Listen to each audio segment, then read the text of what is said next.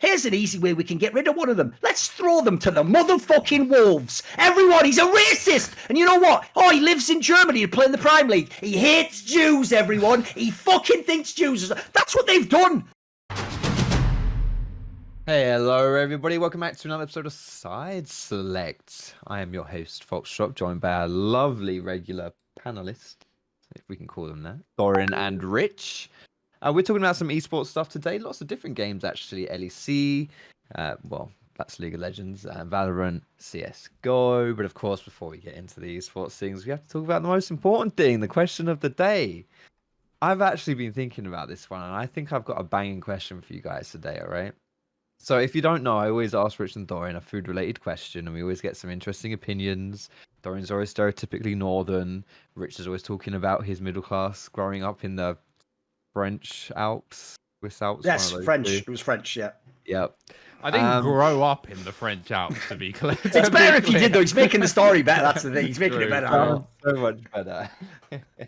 uh, but today, I have a I have a more philosophical food question for you. Okay. If you could remove your necessity to eat food, but at the same time also remove your ability to enjoy food, would you do it?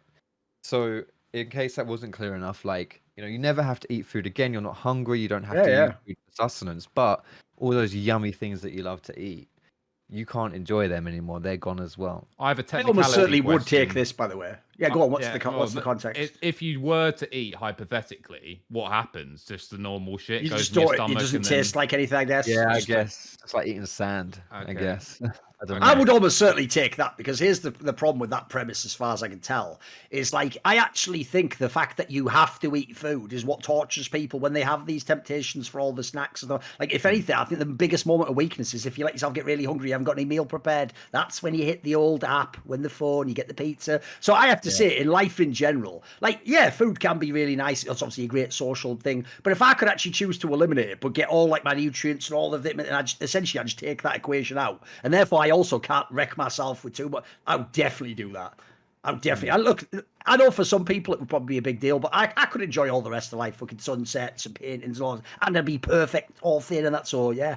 Yeah. I'd just be on. I'd be on that shit that makes everyone just get really angry on the internet, where you just go, "It's true, skinny tastes better than whatever you know, food feels or whatever the fuck that line is." The one that makes them all really upset.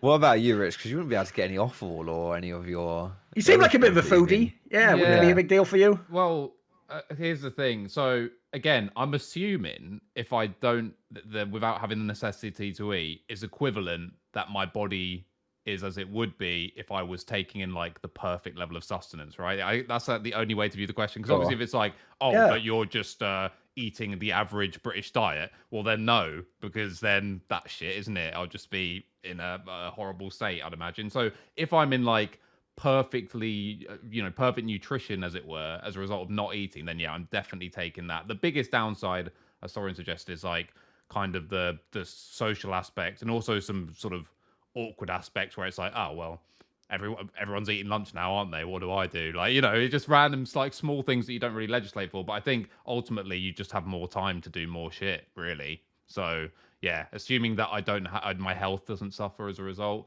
I'm I'm I'm picking that. Because the other thing is as well, look at it like this: when you're full, you don't crave food, right? So if I never need food, I assume I'm going to kind of feel akin to if I was full. Like I'm actually put off by the idea of eating because I don't need to eat. So I assume I'm not even going to miss food. I'm just going to be like in the same way that when you're full, you couldn't pay me to have another bite or something. So yeah. No, I think I, I know. I'm taking mean, some liberties here with my answer, by the way, and it, waiting it. We're but... deeping it a bit, but you would still, you know, you would still, you would miss the food you find really yummy. It's just you know, It'd be like being a vampire. You know, they're always a bit wistful yeah. for the things that you know. Yeah. Obviously, you get the benefit of the eternal life, but you don't get to enjoy certain human things, do you?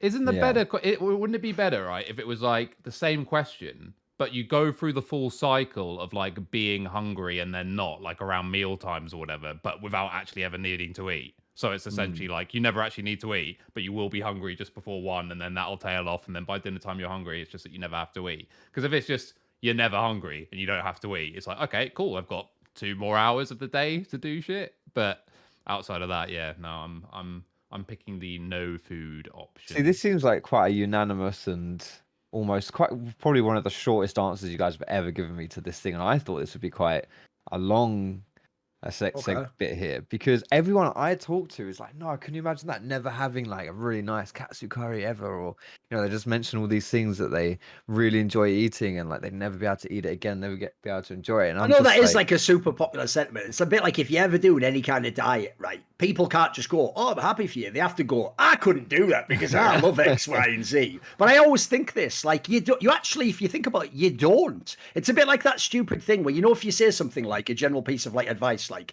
"Do what makes you happy," and then they go, "Yeah." What about serial killers? It's like no, if you think about it fundamentally, that doesn't make them happy. That's clearly not coming from a place of happiness. That's actually the opposite. You've you've you fucked it up there with a silly straw man. So similarly, right? When people say like, "Oh, I couldn't do it," it's like you're just addicted to that flavor, mate, or that taste, or like in, as I said, a moment in your life where that fills something and gives you a sense of. If you actually stopped for a while, like people have done this, I'm sure, those cravings go away. They really do. It's not the case, by the way. This is why I totally now have a totally different perspective on stuff like medieval monks and stuff. Because I realise actually, when you attain a certain state of mind, like you just don't think about those things anymore. You actually can sort of tune into other stuff. So I know what they mean. Like at one point, I would have thought I was like a sugar addict. I love fucking candy and all that shit. But I've also gone through like years where I just didn't have any, and, and it's totally fine. You don't you don't really miss it. In fact, what's what's really freaky is you'll notice as they go away that it is just psychological. Eventually, you don't even get like the physical. You always just have a thing that's sort of like, oh, I haven't done that in a while. And you're like, wait a minute, why am I even thinking that? What the fuck? I don't I don't even have a craving to do it. But that that's why that topic is interesting. But there's like more to it that I think people Yeah. sort of give. You know. The thing is, It's I- also- oh sorry, I was going to say, like. I've had the, Yeah, yeah. I, I've had this very recently as well. Like, um, and this is a good good tip for anyone looking to to be healthier or whatever, or just struggling starting out with a diet. Like, I've had periods where, um, for like medical reasons or whatever, like recently as well, I've had to go on like a specific diet to deal with like internal inflammation. And obviously, the nice thing about that is loads of that stuff is like it's basically just healthy food versus not healthy food, like sugars, surprisingly, uh, inflammatory Yeah. as fuck. Most of it's actually worth just Yeah, doing it. yeah. It's going to make you feel better. By the way, and that you since you've invoked, like we never talked about this on the show, since you've invoked whatever you were going through the last few months. I remember when you first came back from that. Because if you don't know, Rich had to go away for a week or two. When you first came back, I remember just reading the Reddit, co- the YouTube comments, and there was just some comment like, "Wow, Rich just looks like he's just had AIDS or something." I was like, "Fucking hell! They did, why even take that chance on that statement? Like, what the? Why is the internet so bad like this, dude?" Uh, but I mean, so uh, without going into too many details, No, you I- don't have to. But. I've I've had uh, I've had like a continuous complications, let's say, and but basically I've just been trying to eat a diet which is like zero inflammation, and that means basically like no sugars, no like white breads and Oh, yeah, it's super hard, complex it? carbs, Yeah. whatever. Yeah. And after a while, again, it is about the two week threshold or whatever. You do not crave any of those No, things no. you didn't eat at all. Like, I actually have to think about it. Like, I've got some random fucking. And I bet you feel way like- better. You don't get the same Yeah. crash and fucking Yeah. energy spike all over the place, right? In fact, all that shit of like, oh, I feel tired in the afternoon. That's because you had a massive lunch. Yeah. It's just, mm. isn't it? But yeah, for anyone who like wants to, you know, go on a diet because they want to lose weight or whatever, and they say, "Oh, I don't think I can commit to that," just do it for two weeks, and then Yeah, after you two can weeks, it. so much easier, Yes. so much easier. Everyone could do it, in my opinion. if you just get, like you say, the first part is the hardest. It's not the last. You think it's going to be later on to get. No, it's just the first. It's breaking the habit is the hard part. And that's the thing. I don't even have. I, I never have cheat meals or anything because you don't even want them. Like if you do it No. properly, the people who do cheat meals, they do it because they actively want them, or they're like a proper Yeah. foodie or whatever. Like you don't actually need them at all to like stay the course. Oh mate, I- I'll tell you one of the most disappointing meals I've ever had in my life was when we did Flashpoint 2. I don't know if you know the background to that, but because that was at the end of 2020 in the fucking United Kingdom. Spoiler, I told Monty and the rest of them, don't fucking hold it in the UK. This is so stupid if you know about all the lockdowns that we implemented. Like, it's going to be a nightmare to run this event. We're probably going to get scuppered. I even told them, like, can't we just do it in like Sweden or Serbia or one of these countries where it's like, like things are open, you can just go around. But anyway, we had to hold it. So what that basically meant was they made a bubble, which was sort of just locking us into Twickenham Stadium. Right. One thing, by the way, guys, spoiler, you'll be so underwhelmed if you ever work behind the scenes in TV or esports because what you'll learn is it's all a facade. So while I was- in the stadium where if they do like the Rugby World Cup, they do like the TV segments. It's only the part that's on camera that looks good. The rest is just a shitty like industrial room. Like it's nothing. It, it- the whole thing, like even that hotel that is there, it's like from the eighties, mate. It's not some luxurious like American one with. It's just shit. So first of all, mad underwhelming. And then when I was there, right, because I was going to be there month. I was like, right, fuck it. We've only got these people making simple meals, so I'll just do. I'm going to do my keto for the whole month. I'm not going to take any breaks. And I'd done, I'd done like almost a whole month basically. So I was like, right, I'll have a cheat meal. So I thought, because I'm from the northeast, are you ready? Here we go, Foxdrop, always on theme, mate. Because I'm from the northeast, naively, I thought, well, whatever. You just get a doner kebab from anywhere, can't you? They all, they're all the same shit. Just comes off the big elephant leg. It's all good. Tastes the same. Curry and fucking chili and garlic sauce, bit of pita. So I just ordered a random kebab. And what I didn't know about you Southerners is it's a fucking lottery ordering a kebab in down south. What? So, mate, this kebab that came and I ate it. Remember, the first problem I'm having is I'm sort of doing it like you're saying because I haven't had one in a while. But because I've been on keto and I haven't got the cravings, it's not tasting as great as it's not feed, feeding that. And this kebab was just really bad. And I remember eating it just being like, first of all, I've just wasted a cheat meal on that. And then secondly, why do I ever order that? Like, unless it's actually a really good one, why would you order a bad one? You know what I mean? It's such, so rubbish, isn't it? You might as well mm. actually treat yourself if you're gonna have a cheat meal. Have some awesome.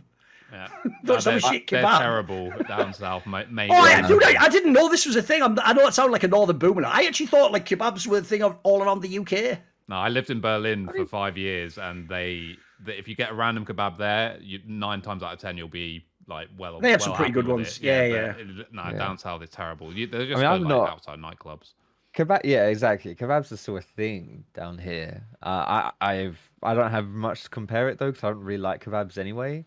So I've not had different kebabs from other places. It just okay. seems like a bit of a shit type of food. Like you just get it when you're either pissed or just really, really hungry. They're like those um, chicken, sh- those fried chicken shops that are everywhere, usually next yeah. to the kebab shop outside a nightclub. Super chicken, just, or yeah, they're just all shit. And then every now and then you'll yeah. have one where you're like, ooh Ooh, but that's that's the exception, not the rule. By the way, if people are from other countries, because they're not going to know this, we have this really insane social phenomenon because we've obviously had Indian people for so long have lived in the UK, where bizarrely it's all Indian people who run those like rip off yeah. KFC type fried chicken shops, right? And first of all, there's a really weird thing where what they do is it's never just fried chicken. It's like I also yeah. make you a pizza and a burger. It's yeah. like, bro, there's literally a shop next door. It's just a pizza. So I've never understood that. They'll literally do like everything on the menu. But then the weirdest thing is in the UK, the entire thing is like to get as close to copyright infringement on KFC as possible without doing it. So, for example, they'll even say stuff like, it's like, it's southern, like, fry chicken you know like they'll do stuff like that. It's like what that's what i love is like how it's like they're so blatant they're not even pretending they're like accidentally bumbling. They're like intentionally trying to like be like we're almost kfc it's like you're not though almost it's like it's such a weird phenomenon because everywhere all the cities in the uk have exactly loads of those shops loads when, of them when uh when i when i lived in like the center of london there was one uh, next to me called cfk and their slogan their slogan was literally toe lickingly good. What? That's hilarious though, because that, that, the joke is that puts you off eating it. Yeah. I know exactly, exactly. What What's all perverts that? that far? No, it's like special fetish the lo- KFC or something. Was even, the logo though was like a foot. you, you know your feet. I know. What the it was a foot with like gravy, like tantalizingly dripping oh. off the oh. toes. It's like okay, you have under a dancing chicken. Yeah, no, it's a that banger. If it's still right. there, it's in uh, near Arsenal uh, near Finsbury Park. There you go. CF CFK. It was either By CFK the way, CKF or whatever. I obviously don't want to repeat the same anecdote. So tell me if I've told you what. Have I ever told you the stupid story about trying to get gravy at KFC in the Netherlands when I first came here? Uh, no, it doesn't sound like it. So this is a quick one. Here we go. This will wrap it up here, Foxdrop. Right, when okay. I first moved to the Netherlands, I've been loads of times before, but obviously I was coming as a tourist or stag do or you know drum and bass night or something. I'm not coming to live there properly. So when I was properly living there, I just went to KFC one time and I actually haven't been to it in the Netherlands. And in the UK again, I'm naive. I think everything's the same as the UK. I go like, oh, can I have some gravy with that? Because obviously in the UK they get all the like fat of the chicken and the bones mm-hmm. and that. And then they make like a delicious gravy. It tastes like super rich, and if you like the chicken flavor, it's just a mega thing to go with it. And I say, I have some gravy? And this guy who's like oh, think about the sort of person who works behind the counter at KFC. Obviously, he's like you know like a 19 year old Dutch guy, so he has good English. But obviously, every now and then there might be a word that gets caught or something. So what happens is he says to me, "This is all he replies." He goes, "No, sir, that's illegal in the Netherlands." And I remember, and I, and I literally remember turning to the person. I was like, "It's illegal to have grit. Let's get the fuck out." But I know what he meant was like something like you know, like we just don't serve it because I'm assuming yeah. they have some like it's weird health thing or they think it's too fatty or something. I know what he meant, but when he said like gravy's illegal, I was like, "What? What? The, what have I done? I've just moved here. Bloody hell, I love gravy. What are you talking?" Maybe about? he was just a gamer. He was like, "Nah, that's illegal, mate. You can't." it was Caedrel, yeah. It actually was Caedrel. This is before he got the uh, gig on HUK. You know, yeah. exactly. After that, I heard he went out back and sucked Drakos off or something. Oh, sorry, is this oh, still on? Uh, sorry, my, my bad. Jesus Christ. Here's the As thing, a- mate. I, I've made my persona where I can get away with saying shit. like- That's not even like that's not even going to be the worst thing I say this week. So keep going. As and a- I do will- love will- Caedrel. Oh, I, saw a I will good- oh, sorry, go on. compliment. I will, I will compliment Rich's story of toe looking good, with just a really minor one, Oh, a really mental. minor one, and then I'll then I'll then Go I'll on move then. on. If No, you've no, got all good. something you wanted to add there, Rich. I was just going to add that right I saw a 'cause- really good Reddit comment the other day, which says something along the, along the lines of, "I bet Caedrel's really sad that uh, the road show this year isn't in Paris, so that Medic and uh, Drakos can Eiffel Tower him." Oh god. Fucking hell! All right. Where's See, that I- coming see from? man, man seemed like quite light-hearted and banter compared to that, didn't it? Like I was just being a bit bit saucy. Y'all are y'all are going too far. Okay, so sorry, this this will round it out. It's not it's not as interesting as as this build up is going to imply. But I there was a, there's a chippy down the road from me that was called Thank Thank Cod It's Friday. Okay, That's pretty good though. That's actually Yeah. good. That that's a legit pun. Okay. It's two puns in one. Uh, unfortunately, it went under, and now it's it's like Uncle Uncle Gaz's or something. I don't know, something like I don't know. A worst fish and chips I've ever had in my life. However, they've still got some of the Thank God It's Friday branding up, and there's just a little sticker on the uh, on the counter where where the fish and chips fish and chip is. And they've scratched off part of the branding that's irrelevant and left some bits and I took a picture of it, which you won't be able to see, but it's here. I'm reading it off a picture. It says, "Thanks, it, fish and chips." So that's the relevant part of Okay. of uh, thank God it's thank thank God it's Friday. It's now just thanks, it's fish and chips. Not really as catchy, but whatever. Not quite as catchy, but I mean, I'm thankful. That is a banging name, though. I give the, normally they're shit the puns. That's actually pretty good. That's that even works as a pun, by the way. It's not even just a, a crowbarred in there, as it actually works. It does, yeah. They didn't even Friday, want to F R Y Friday as well. It was, There you go. It was, didn't didn't want to even open a fish and chip shop. They just came up with a good enough pun that they just had to, Yeah. really, didn't they? exactly. Well, fuck no, aren't we? We have to do fish and chips. We can't. We can't beat this. Let's talk about some esports. Okay, we'll talk about some esports here. Food is great, but let's uh, let's do what we came here to do.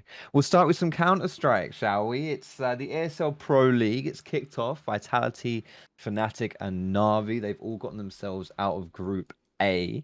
Uh, we haven't really seen the performances that we were necessarily expecting out of some of these teams, specifically uh, Navi, underpouring perhaps just just teeny weeny little bit.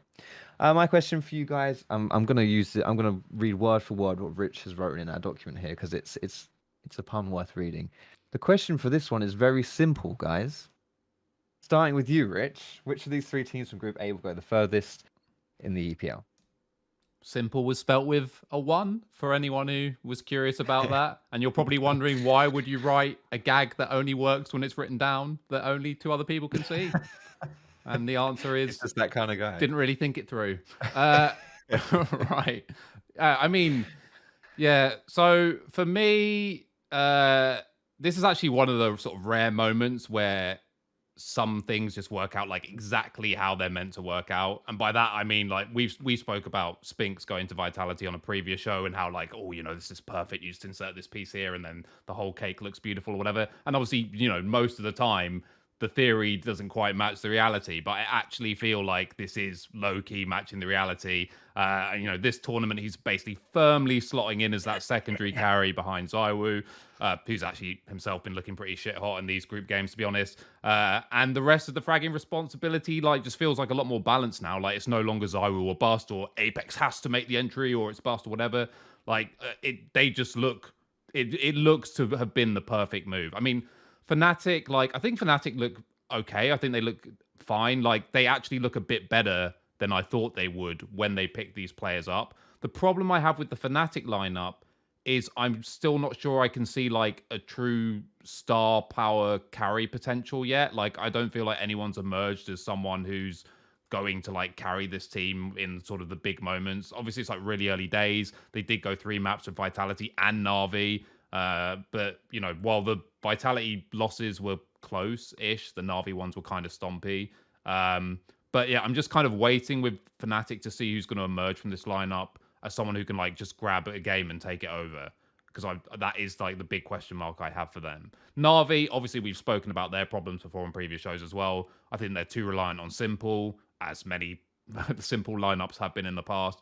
But the problem right now is I actually think you have a couple of teams where you know, a really well drilled phase, even now, like a really well drilled vitality once they're sort of fully synergized and have more time together. I don't actually think it's enough to just pray to Allah that s1mple's going to carry like every game. Like, I just don't think you can do that anymore. So, I actually think that Vitality is the easy answer, I guess, because obviously they've started the best. But I I think they look most likely to go furthest in this tournament.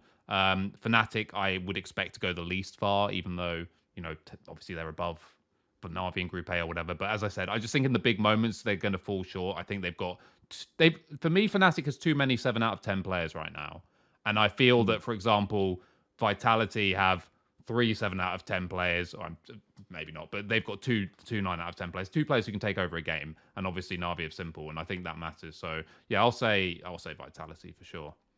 Uh, That's Vitality getting the furthest for. What about you, Thor? And who do you think is going to be the best out of those teams?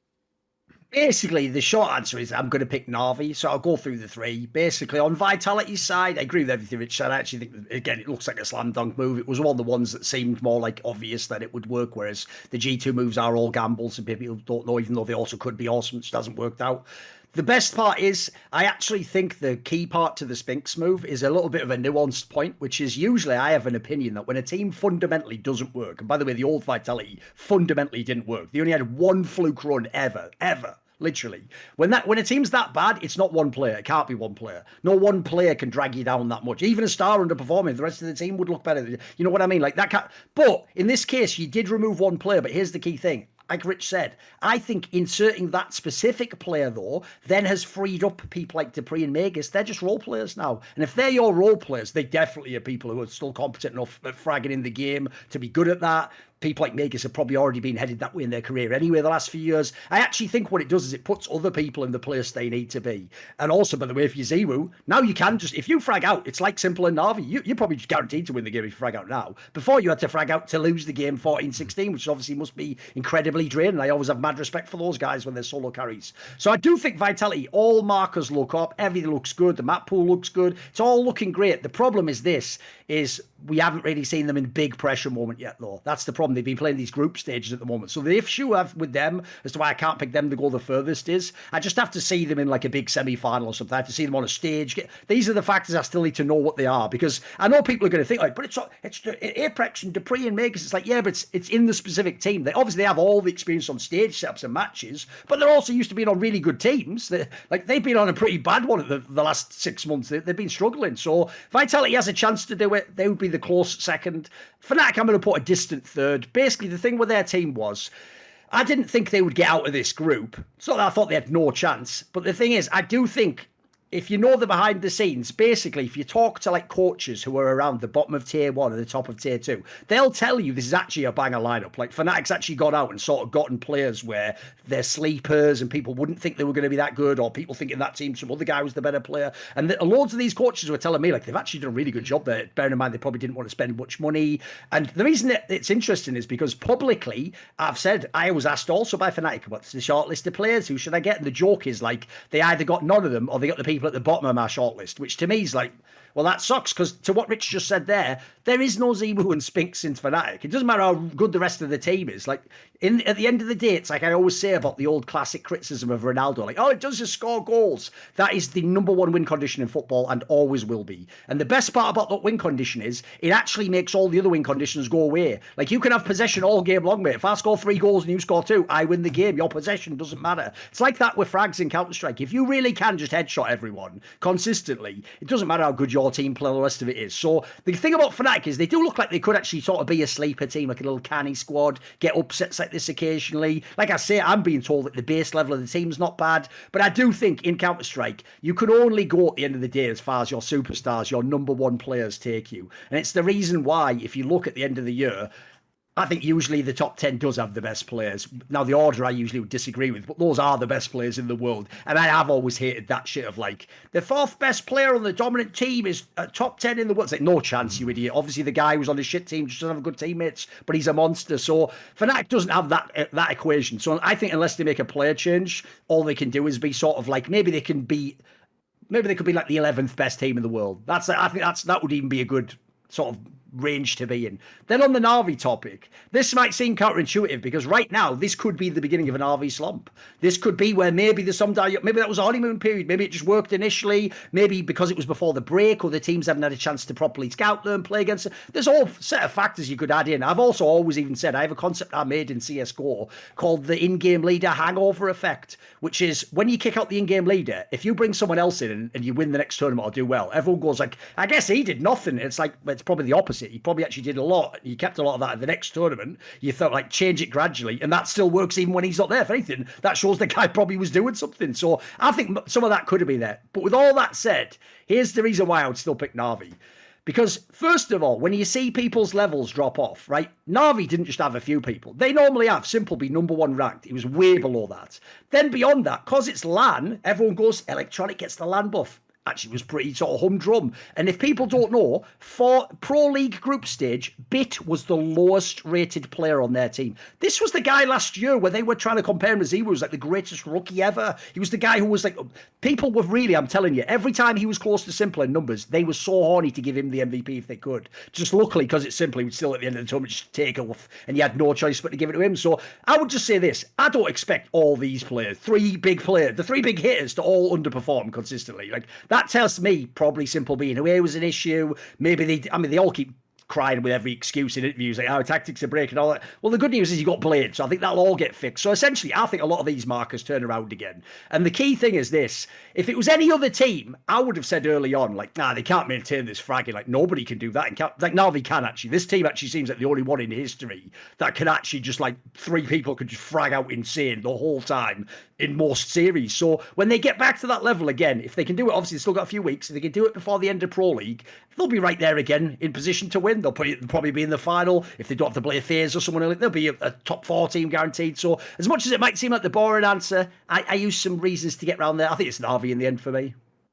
I think that's fair enough. You you mentioned without a roster move for Fnatic that you don't really see them doing too much. Is there any like just, oh, by the way, Fox, do you see what he did? Do you see what he did with the, the Fnatic thing? Classic Thorin lying and pretending that people asked for his opinions, pretending to be re- to still be relevant. Uh, this, this didn't... I, I, shaded that in there. Uh, Has this happened again? Classic, classic. I even sort of implied like I would be more on their side, but they didn't get who I told me. I did almost do that as well. but you know, you know what's really funny? And pe- people messaged me this the other day when I posted that Bjergsen uh, tweet or whatever. People send me messages sometimes on Twitter. We say, "Look at you, just trying to be relevant," and they've replied that to a tweet on a social media platform. It's kind of like, yeah, I guess. Yeah. Like, that, I mean, hello, well, welcome yeah. to social media. It's literally like, it's oh, where are you going? The shower? What are you doing? Trying to get clean? It's like, um, probably. I'd imagine that's what he's doing. like, what, what is that? Like, is that a zinger? Like, I don't, I don't get it. Not trying not to be, I suppose. Carry on. My my question was gonna be like, who would you like? What would you like to see roster difference wise to make Fnatic like push Fnatic a bit further forward in your estimations? They just basically need, like Rich said, they need like a heavy hitter. They need it. By the way, it doesn't even have to just be in terms of the game. Like I think for the game they need it as well. But I also think if you want people to believe in the team, they need a big name. It's why, by the way, even though he wouldn't fit this as a star player now, I also did think they were a team that should maybe consider signing Forrest, like just to have the huge name in your org again and make him the veteran, and then bring in like a young star or something. So if I was them, I get the implication, like I said, based on what they did on my advice. They claim they have money, but I get the sense they don't really want to spend it because if you don't know I think basically what happened in League of Legends is the new Fnatic strategy. It's like when you think you can actually win in a game. So if I can put together a super team like they did this year, then we put the money in. But I think the other years are going to be more like last year in League of Legends and Fnatic, where it's more like ah, just get like a few pieces that other people don't want and are pretty good. Like you know, we'll just like position that being Fnatic will get us top four or something. So I think basically in CS:GO, I think this was the budget roster. Now, like I say, as far as I can tell, they've done a good job with it. So the issue is, I would want them to have like a big name. Like put it this way, the real problem is they've let them all go in the last few months. They should have been the ones yeah. going for a Spinx or a Dexter or the. These are the guys that look like they're going to be in like two years, they're going to be battling for the top of the HLTV top 10 players of the year and the stuff. So, in my opinion, that's the other reason why I, I, hope they're not being too, like, sort of miserly with the budget. Because another thing is, those guys are only going to get more expensive as the years go on, by the way. Like, if you can see one now, because those two players I listed, by the way, because they were just slam dunks, like Spinx and Dexter on the teams they were on, just obviously were going to be in top tier one teams very soon. So the point is, if you think he's expensive then, just wait till next year, mate, when he's been on a team that's won something or gone to the final of a mate. You aren't getting him at that point. So I think that's the problem I'm also worried about is this is like a good starter roster, but I think you need to add one more piece. You know who might be good, possibly? Would have been Brollan.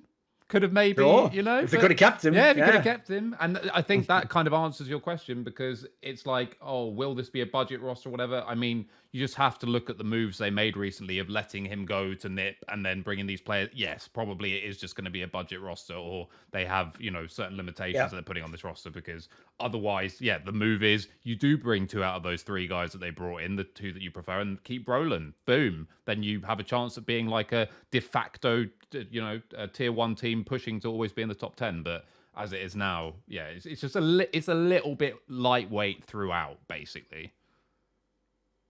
All right, let's move on to our next topic of the day from one FPS game to another. Let's talk about Valorant. Uh, we're going to be talking about Sentinels, the uh, Wise. There are Wise certain of- themes just repeat on this show. Get ready, guys. You're Yeah, going to think, okay. Varro, where's this going? But just, just wait. All you need to know is like, it's like one of those episodes where there's a cameo from like, you know, some character. It's like when like Frasier was on a different show or something. Like, get ready. Someone's going to enter the story out of nowhere. Like, what the hell? Whose music is that? Get ready. Come and set it up, Foxdrop. Come on. Hit me with it. Okay. Who's coming in Valorant? So, someone, uh, one of our favorite people actually from the show is coming into Valorant. It's been revealed and reported from Dot Esports that Sentinels have hired ex TSM president Leena as their financial manager. Amazing. Amazing. Yes, Rich and Thorin absolutely adore ex TSM Leena. Um, George Geddes or Geds, Mr. Mr. George from Dot Esports also states that it was Leena who bought in the recently announced Tarik to the Sentinels. And where I'm going with this isn't just so you guys can shit on Leena and all, all that load of business. I'm sure you you you'll do your fair. We'll find out a way of to that. get in. Yeah, yeah. Um, but more specifically, is uh, I want to know like, do you feel like Sentinels are kind of just bringing in are playing more for branding than necessarily for winning? The CEO Rob Moore has claimed that Sentinels are still all about winning. They say they want to be uh, as committed to dominating Valorant the way TSM and G2 did for League. Uh, and my So many singers in this, by the yeah, you guys are just like chomping at the bit, raring to go. Honestly, um, I just feel like I feel like it's one of those. I feel like a video of um, police dogs in training where you get those blokes with like the really thick like puffer jackets on, and the dog's just like he just really wants to go, and I'm just I- I'm the trainer. I'm about to release, well, unleash you, uh, and you guys can go crazy on the on the thick sleeves, so to speak. Uh, so, do you believe Rob Moore? Do you think they are committed to winning? And what do you think about the whole Leena situation with her joining and, uh, yeah, Valorant franchising, promoting branding over winning, that kind of thing? Go on, Thorin, hit me up first on this one. Like, the weirdest thing about this move is like obviously I didn't expect because Sentinels basically is just a Valorant org at this point in time. Like as far as I know, the people who fund it maybe have some other connections, but it, it- that particular brand is just Valorant as far as I know of the big esports games. But if you do, if you're from a different esport, it is a really big one. Like essentially in Valorant, this will sound weird because FaZe Clan is in Valorant. They are sort of the FaZe Clan of Valorant. Like they're the team with the biggest one with all the stupid fans. They used to be good ages ago. They have all the big names and they have all the streamers. So I will say, like that part is a surprise in the sense I didn't expect Leena would join another org and do this pivot. Like I thought maybe she was going to go like make her own streaming studio or something and have Doublelift in the rest. That could have been another good pivot for this point in her career. But with that said, of all the teams she would join, this would be top five on my shortlist. By the way, spoiler, the others would be FaZe hmm. Clan, 100 Thieves. Spoiler, I'm picking teams where this is why it's relevant. It is more about the marketing. It's about having the most popular team. Like the joke is, everyone makes fun. This is one of those areas which where I realise fans only know the sport side of the world and they never will understand business. You know when fans every year in the NFL mock the Dallas Cowboys because they always have a really good team. Everyone knows the owner's mega involved, but they never make it. They're always a bust. Never, even if they make the playoffs, you know they're going out straight away. Everyone always laughs and they're like, haha, what a moron that owner is. And I'm like, holy hmm. shit, dude. Even when he doesn't have championship teams, his team is the discussion the whole time. Hmm. Like the joke is, it's like it's like Man United now. It doesn't matter that they're crap. We're all we've all been so abused by 15 years of them being godlike that we're we're gonna let them go another 10 years before we let, stop shitting on them, even though it's nobody involved that was from before. So like it's the same thing. We're all just getting off on hating them. So basically, I would say of all the orgs, this is an obvious one she would join, and it's the ones where it's more about having the big streamers and having the big social media. I'd say the lifestyle brands, the ones that have successfully been able to become more than just a brilliant team in the game. In fact, they've done everything outside the game now. You could even argue, this is why it's relevant, they don't need the competitive success in these teams. I don't even personally think winning the Valorant tournament or winning a League of Legends titles does something for these orgs. Like I think it, as it's like a tiny blip. Meanwhile, I'm not joking. Them doing like a collab with some rapper on some hoodie drop probably is a massive viral spike. And by the way, if you know the real dark secret of esports marketing. They don't give a fuck where those numbers come from. That's why the social media managers like, good morning, let's get that bread. Those hits all count like an amazing, insightful comment from Caedrel about like how like someone's using like fucking lane with management or whatever. Like that same exact hits to the sponsor. He doesn't give a fuck. So they're all in on that shit. So as a result, key point, they are killing it in that area. So that's not actually that a surprise that they would bring Leena in. She actually does sort of fit that. And as far as I can tell, that is what she was doing in TSM. Because here's the thing people won't get part of the reason uh, you're y'all are too dumb. If you think Doublelift's smart enough to just himself reference something like, "Oh, here's some context," no, no. It, by the way, it's not a, a, pretend issue that every single episode of Doublelift's talk show somehow it gets out there to Reddit that Leena arranged the guest and set the whole show up every single fucking time. Even though, by the way, spoiler, I could say that about all my shows. I don't because why would you? But that suggests to me they are trying to make that public that she is really good at getting all this talent. She has an insane Rolodex. They all say yes, and everyone wants to work with Doublelift because of Leena. Keyword because of Leena. Now that element, by the way, is what she basically did in TSM. She constantly pushed this angle that like like she brought in Myth and those people for Fortnite. She brought in these people. It's why I caught her with the poaching shit. And by the way, you're all gonna go. No, it's just implied. I caught read between the lines, you dumb motherfucker. You can't prove poaching basically she essentially because she wanted to flex her ego on the on the TSM Discord and on their Reddit, she couldn't leave the bait of people being like, oh, I don't know if Leena ever does anything. So she had to come in there and be like, no, no, that player did want to join our team. No, no, I have talked to them. And because she did all that, right, she's implied that she was part of the success of TSM. So here's my problem. I have a real big problem with the way that story's being spun. And I understand it's because it's Doublelift and Leena and they've taken this approach this year using his stream as like a propaganda vehicle, basically. But my problem is this it's this bullshit where we pretend like TSM got whack in 2022. nah, homie, no. It was all the way back. Why did Doublelift have to join to win that championship? Why was all that shit? That was back in 2020, mate. That was where she was still in her job. That was where people tell me she's one of the best in the world. So here's my problem with that story, right? Because remember, I'm tying it back to the idea will this make Sentinels the super competitive team? Will she turn them around and make it not just about the branding, which is the obvious reason to hire her? So I've always had this problem. Why does she get to exist in a quantum super state where she simultaneously was the president of a giant company worth $400 million?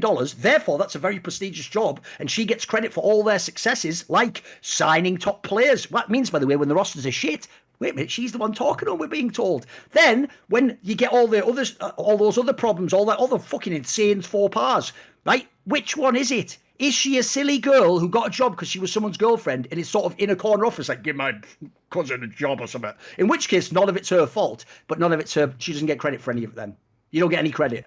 You either if you the whole point of all jobs and responsibility is that's why you have responsibility because you then get the credit when you succeed. You go, I'm gonna have to take the blame if I fail, and I'm gonna. So my problem here is this: as far as I can tell, the years where she was the most heavily involved with TSM is when they competitively began to tank, even when they had some of the best players. And by the way, they had the ultimate player magnets. Everyone wanted to play with Doublelift and Bjergsen. These morons were actively turning down rosters. I've told people that story where like fucking. Jensen wanted to join when Bjergsen was going to coach. Like these guys have like gone out of their way to be bad in LCS because they've made shit decisions. So that doesn't inspire some hope. She's going to come into Valorant. I don't even know how much she knows about Valorant and somehow turn it around, get them the right players in. Because right now the problem they have in Valorant and Sentinels is they've just got all the big names, so they don't want to cut anyone for competitive reasons because they're all the big names. You'd be a fool to let them go. And it's like TSM actually. Once you've built up that streamer, you're not looking at how he plays in the game. You're going bloody hell. He's like a 20k streamer. I don't really want to cut this guy because then it's going to go away. And by the way, the streamer getting 20k is worth way more than winning an LCS championship if you don't know if you're a fan. So on that angle, I find it insane. Now I will say this is where people are stupidly going to think. I'm going to say because of all those four parts, you should never get the job.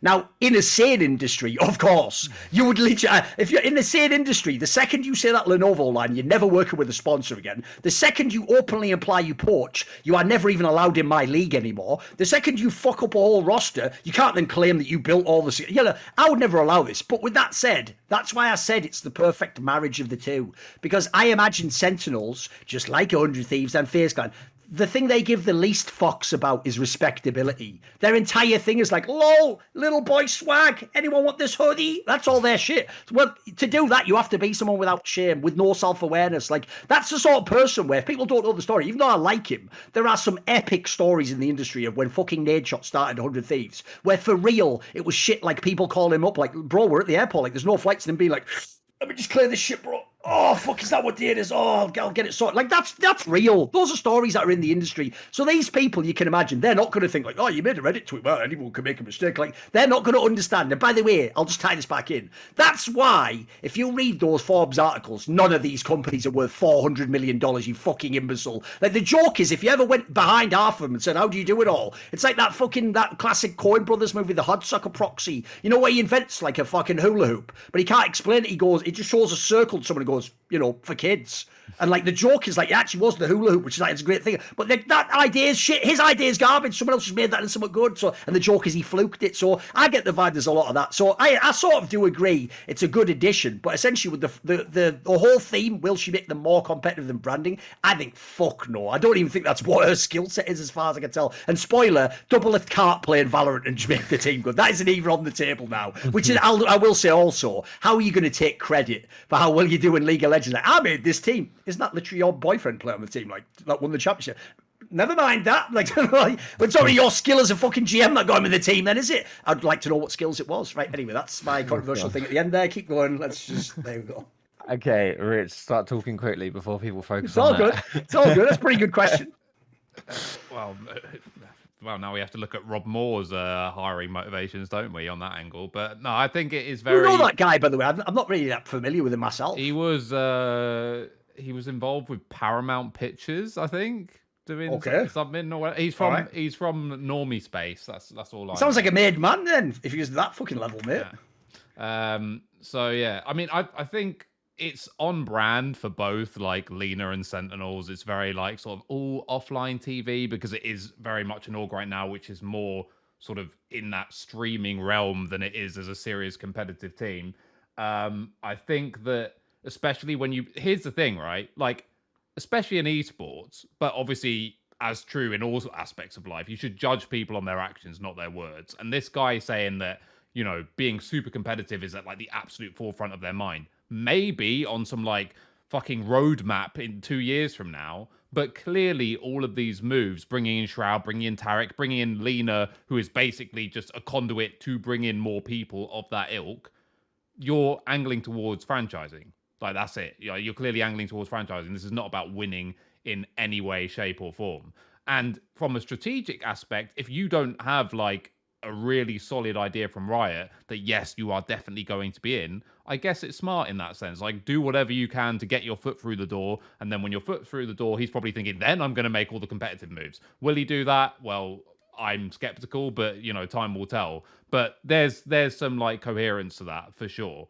Um, but the thing is, he can't pretend that they're doing it now because obviously to bring in the likes of Shroud and Tarik or whatever, that's expensive as fuck. Like that's not free. These aren't cheap players. You're basically oh, hiring. Mate, you know the thing fans don't get about that because they kept telling me the same thing about Shroud. Like, oh, go easy on him. He's just joined after a while. It's like, bro, it's called opportunity cost. Yeah. Like if you know how much he would make on his stream, that means they probably pay him the most in the team or something crazy yeah. like that. Like logically, he's losing all those hours. Yeah, absolutely. Mm. And same for Tarik. Tarik's bigger in Valorant streaming at the moment probably than no Shroud doubt. even is. Yeah, so, yeah. Like that, that those are really expensive assets which could have been spent on bringing in a big star. Like there's no way that the money you would have to commit to those two guys couldn't have been put towards bringing in one of the best players in the world to play for you. So they have consciously made that decision that they are going for the branding right now over competitive, which again, it's not necessarily like a negative thing. Riot, as I've told before, I think on this show, they themselves when they're judging branding. They even when they're judging their own competitive integrity, they use a sliding scale of like WWE at one end and MLB at the other end, and then they say this is where we want to be, and then point towards WWE. So this is something that's definitely in Riot's wheelhouse. I think they'll buy into it. I think Sentinels are now just like a shoe in to get into uh, franchising for sure. And the one thing I would say, even though it's really funny to me to say to hire Leena and then say we want to be the TSM of like Valorant or whatever. Like it's hilarious. Jokes right That's- themselves. that's- I know but- it's lack of self awareness on that's wild, isn't it? But the one thing where you can say that TSM did get it right, and you can Also, also, think about this, Rich. She's just used Doublelift to spend the last year saying everything about TSM shit. Yeah. And it was all Reggie's fault. Why are you saying that? I know. This is going to be the new TSM. What are you talking about? yeah. But uh, just everything that's happened aside from Leena or whatever at TSM in the last couple of months as well, like dropping that you want to be the next TSM, like fucking hell, mate. Did you read an esports brochure from 2016 or so? Like, what's going on? Uh, but yeah, so but the one thing TSM did do well, which I would say is enviable in some respects, is that they put themselves in a position where, regardless of players, the brand had a fan base. And that is actually, even now, pretty rare. Like, there's only a few teams in the fucking whole of the West where that's true. And one way you can do that is by absolutely heavy loading your organization with people who are super popular, having them for a long enough period of time that via diffusion, apart from anything else, you become fans of the org. And then when they are eventually stripped away, you do keep a, a section of that Dude, fandom. people, that is So- a real thing. Loads of people, when TSM got shit, will all say on Reddit, I was always a fan from the Oddone, or the Dyrus, Yeah. or the Rain Man. Yeah, dude, this is like 10 years later, though. You're right, that actually Yeah. worked. Yeah, it does. And, and and like every now and then, you know, when Rekkles leaves Fnatic, you'll get some absolute freaks who are just like, I'm in love with Rekkles, so I'm a K Corp fan now. It's like, okay, great. But loads of them do stay. So that is something that is strategically smart in terms of branding going forward. But as I said, I do think that unfortunately, and you've seen it already with some of the teams that have been rejected and some of the squad strengths that you know, uh, if they're going to play in franchising these players, they're going to play because another team picks them up. It does seem to be that Riot is giving out indicators that basically you need to be big boy branding and specifically angling towards them and their league rather than just you know it's not even good enough to say again we talked about complexity before. He doesn't give a fuck about jason lake right? Don't give a fuck about jason lake or how big complexity of the dallas cowboys are. Did you put everything into propping up our game our riot games game? No you didn't. Therefore we don't care. So Whereas Sentinels, as Thorin said at the start, are the opposite. Basically, Sentinels are known for Valorant. It's not like we are an esports org and we're getting into Valorant. They don't give a fuck about that. They care about how much are you going to advertise our game. And there we are, lads. We've gone full circle back to the famous Riot quotes of we don't make money from esports. Riot make a shitload of money from esports because esports is a marketing arm and they want their teams to be marketing arms. And Sentinels right now are the perfect, well behaved child that is doing all this fucking free marketing for Riot Games. So they will absolutely be in franchising. Any team that tries to duplicate Sentinels will have a very good chance, I would think, of also getting accepted into franchising. So it is smart. Again, the question is, you know, is this a case of branding over winning or whatever? Right now, it does unfortunately seem that people are kind of tanking short term, you know, success and competitive integrity to just make sure they get in the door. We can only really judge them once they're in because they don't have a long org history. We don't know how they've treated things like this in the past. But I suspect that they will get addicted to the crack cocaine that the TenZ and the shroud and these people provide and they're going to hang on to these pieces for as long as they fucking can. And it will just become another FaZe Clan. It will just become another i shouldn't say 100 thieves actually because they do actually have you know some decent some good teams. but it will just become a hoodie org By the way, one thing I actually thought as a random aside, because this this made me think about this when the when Shroud came in and then Tarik joined Sentinel. One move, if it hasn't been done yet, seems inevitable. This will be a future way to waste VC. Is like I think it's crazy, dude, that you could potentially get these people into your game. So like, if you don't know, people like Shroud and Tarik make up like most of the views on those like fucking Valorant tournaments so from the core. What I can't believe they haven't done yet is just take the bag and throw it at these guys and tell them you're just not allowed to co-stream CS:GO or like another game, basically. Like, don't co-stream the rival game during the major. Because in that scenario, by the way, whatever money you'd be paying them would be worth it to gimp the other guy. It really would. Like, if you could take 400k off your rivals, fucking world, do it. That would actually be mean, look, it's mad Machiavellian, but I'm shocked someone no one's done it yet. I even wonder, by the way, because this could be tied, if that's what will happen when you get into the franchising thing. Just like you can't just co-stream any region. It's like in what they do if you don't know is in league it goes. It, there's actually a, a only set number of slots, and some of them are even divided by orgs. I think like Cloud Nine gets one, and they give it to Dom, and Team Liquid had one, and I know in Korea that's like G- Gen G was one for Nemesis or something like they had like a split up thing like that. So I even wonder if that will be incentivized in the future. Like you can do that, but you can only do the Riot games. You can't co-stream the rival game. That feels like it's up on the horizon next, mate. Yeah. Quick question for you guys. There's really quick hit here before we move on to our next topic. Do you believe? I mean, there's a lot of talk here, obviously, about the branding being like the the most important thing when it comes to Riot Esports. Um, do you think though that winning is? Do you do you think the impact of of of of Hundred Thieves in the League of Legends space will kind of encourage teams to actually focus on winning because it is a strong branding tool. Because Hundred Thieves were completely memed on as Lul Hudiorg, you know, didn't have any real like Yeah, fans yeah. in that sense. But then they started winning everything and were like really good, and suddenly, you know, that's that's really shot them up in The part people always forget that's it. about with 100 Thieves is the whole team was turned around because they made Papa Smithy the GM. That's real. You can go and look. He takes the team. That's all the ones. Like, true, it was him who signed Viom and stuff, but he got he started with that squad and a few of the players before, and he just took it piece by piece, kind of like the XL moves, and eventually just got to a championship level. So, spoiler, I do think that's what people look at. I don't think they look and go, Nadeshot's a genius. Or I think what they look and they go, we need a Papa Smithy, or we need Papa Smithy. I think that's what they're thinking in there now. Here's the thing, though.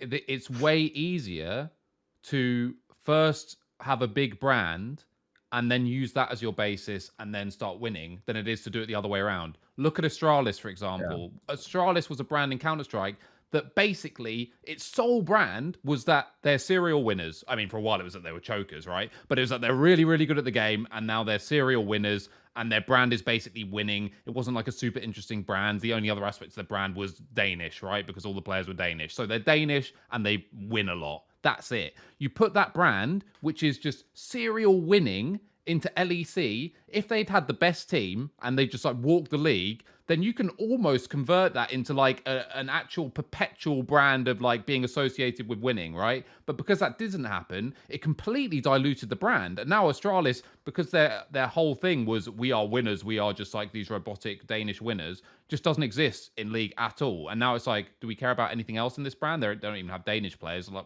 no, there's nothing. It's just a hollow brand at that point. Whereas if they'd been like the Hoodie org and then had the Danish Counter Strike team or something, and then followed it up with being in League of Legends, you'd have lo- loads of people who would just support the League of Legends team purely because they were fans of the players from the. Well, they tried to do it with the Origin brand, obviously. Yeah, didn't they? That exactly. What, that's what they thought the pivot was, wasn't Yeah, it? Like ex- take the, the similar success of the season five team and re-inspire you or whatever. And and if they hadn't become such a ludicrously unsuccessful, like record-settingly bad team, it would have actually worked. Yeah, there, yeah, there were so, so. many people when Xpeke left and made that team. So many people were fans Yep. of Origin, and they had no basis for that other than you know, the, the- again, the people that were associated with it at the time. That was it. But Xpeke, by the way.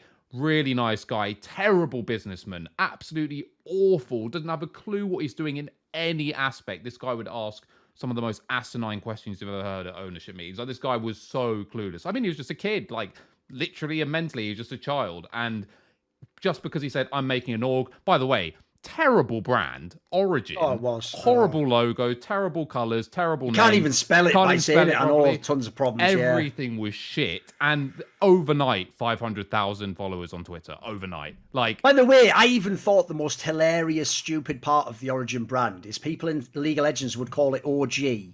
And then OG was a more successful Yes. team in Dota. It's like, oh, we failed every aspect of marketing on this one, guys. yeah, absolutely terrible. So yeah, it is way easier to do to have like the foundation based on branding and already having fans through that than it is through winning. Because again, just like in normal sports, there's also the concept of the bandwagoner and the glory supporter. And if you stop winning, fans leave. Whereas if you're attracted to a brand or the people associated with that, uh, why would it go? Like it doesn't necessarily go unless people grow out of your style of humor or whatever it is, right? So. All right, let's move on to our next topic. Today, we're going out of FPS games, no more Counter Strike, no more Valorant, and we're moving on to League of Legends. That was actually a pretty good segment talking about Origin here, the League of Legends team. Let's move on to talking about League. Uh, today I want to talk about super teams. We've had some. Uh, is upsets the right word? I mean, I don't know. This is kind of what I want to ask you about. You know, we've got all these super teams in both EU and in NA, and both of the teams have failed. We've got Vitality in the LEC who didn't even make playoffs. Shocking right there. Um, and, and Team Liquid who just got knocked out by EG, meaning they can't make it into Worlds from NA. Um, these are two teams that are considered super teams, high budget teams. They've brought up big names. There are high expectations and all the other stuff that comes with with being a super team, and they both sucked. Uh, I want to get your thoughts on super teams in general, and specifically Vitality and Team Liquid. I want to know which one you feel like is the bigger disappointment for this year. Uh, Rich, I'm going to start with you. So this is actually really hard because when you actually put, for me at least, when you actually put it together, that you can go so many different angles with it. Like Team Liquid didn't fail as badly in the sense that they made playoffs or whatever, but also I believe Team Liquid, you know, should have been de facto favorites to win preseason, whereas I don't think most people had Vitality as de facto favorites to win. They should have been contenders based on player strength, but I think everyone was like, well, Team Liquid should win unless X, Y, and Z. So their failures, I think, are actually somewhat similar in terms of like level of underperformance. And then if you go like player by player, because to me, both these teams were failures in construction, right? Aside from anything else. So let's just quickly go position by position. In top lane, this is where they fucked up the least, probably both of them, right? And as someone who's been riding Alphari and saying that he's been shit at certain parts of the season or whatever, it, I'm talking about like the the theory and the logic behind it, right? Not about what the end result was. So Alphari, bringing Alphari in is kind of a no-brainer, right? Apparently he wanted to go back to Europe. He is absolutely one of the best uh, you know, he's the best laning top laner we probably ever had in the region. And, you know, his time in NA didn't really change your opinion much on that, right? So going for Alphari, yeah, fine, sure, fa- fairly straightforward. Bwipo, I think there are other players that I would rather have in the top lane than Bwipo. I also think having Bwipo means that you have to do certain things with other players because he is quite unique in his mannerisms as a person and on the Rift, but still a good top laner, right? So neither of those were like crazy out there decisions unless, you know, Bwipo tells you on the phone, by the way, my girlfriend's coming, and then you really probably should double back and think about this again.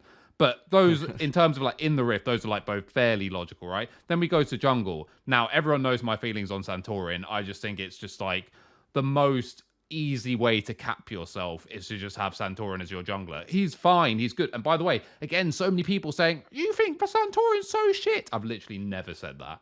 I just think he's completely ordinary. And if you want to say slightly better than ordinary, fine, absolutely. Fuck it. Give him a 7 way, out that, of 10. You know that is a straw man when they do that. Because when they go, you think he's shit? No, no, I just don't think he should be in the most expensive yeah. roster ever made in North America.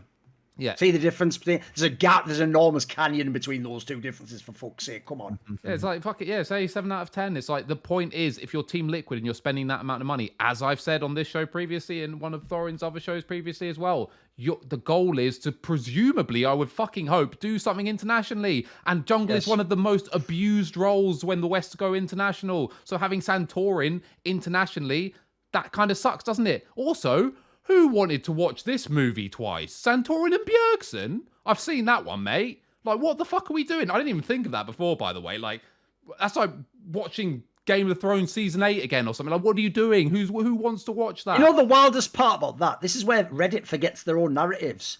The joke was it was playing with Bjergsen that tanked Santorin's career yes. for years. He had to go to like Challenger and reinvent himself before yeah. he got back to the top. If anything, that's like going back to like your husband who used to beat you. It's like fucking yeah. hell, love. Like learn your lesson. Fucking hell. Yeah, but also, also, by the way, I'd like to retcon uh, Bjergsen's career a little bit here because people don't talk about this enough. The the whole meme, right, was TSM ruined junglers. Yeah. What about Bjergsen. Not looking good now, is it? The through line's pretty bad, isn't it? Yeah. I think Bjergsen ruins junglers because you know what? Spica, TSM, by the way, terrible team. Who does everyone else think is the best jungler in fucking North America? Spica, the TSM jungler. That's weird, isn't it? Aren't all junglers just careers are meant to tank off a fucking cliff the millisecond you sign that contract? Funny how that works, isn't it? The millisecond this guy's off the team, the guy who's on one of the worst teams in the league is still regarded as the best jungler. What? So yeah, that's that's interesting, isn't it? And we can go historically through all the people. Svenskeren, one of the MVP candidates from EU, goes to TSM. Oh my god, what are we watching? Leaves TSM. League MVP? Hmm. And again, it's really weird because we don't do this with other players or other situations. We'll, we'd never be like, oh, every player that goes to that org sucks. But for some random reason, we just decided to do it with junglers and TSM It's they of. didn't want to blame Bjergsen Yeah, because what everyone always says, they go, "No, it's TSM. T- whoever T- TSM breaks junglers," which I think they meant just meant Reginald. something. I don't, really know what they were implying. Think how that. many fucking coaches TSM have been through as well, by Oh, the way. What was the one constant? The one constant was Bjergsen. He was the one constant. So yeah, maybe in you know uh, on a different day we should start reevaluating that in the context of his career versus again someone like I don't know the person he replaced Jensen, for example, who I don't think has quite the same you know uh, record. Let's Right, say. don't worry, that, that one's in the pipeline. There's a video coming sort of along those lines. I'll just So, yeah. tease that.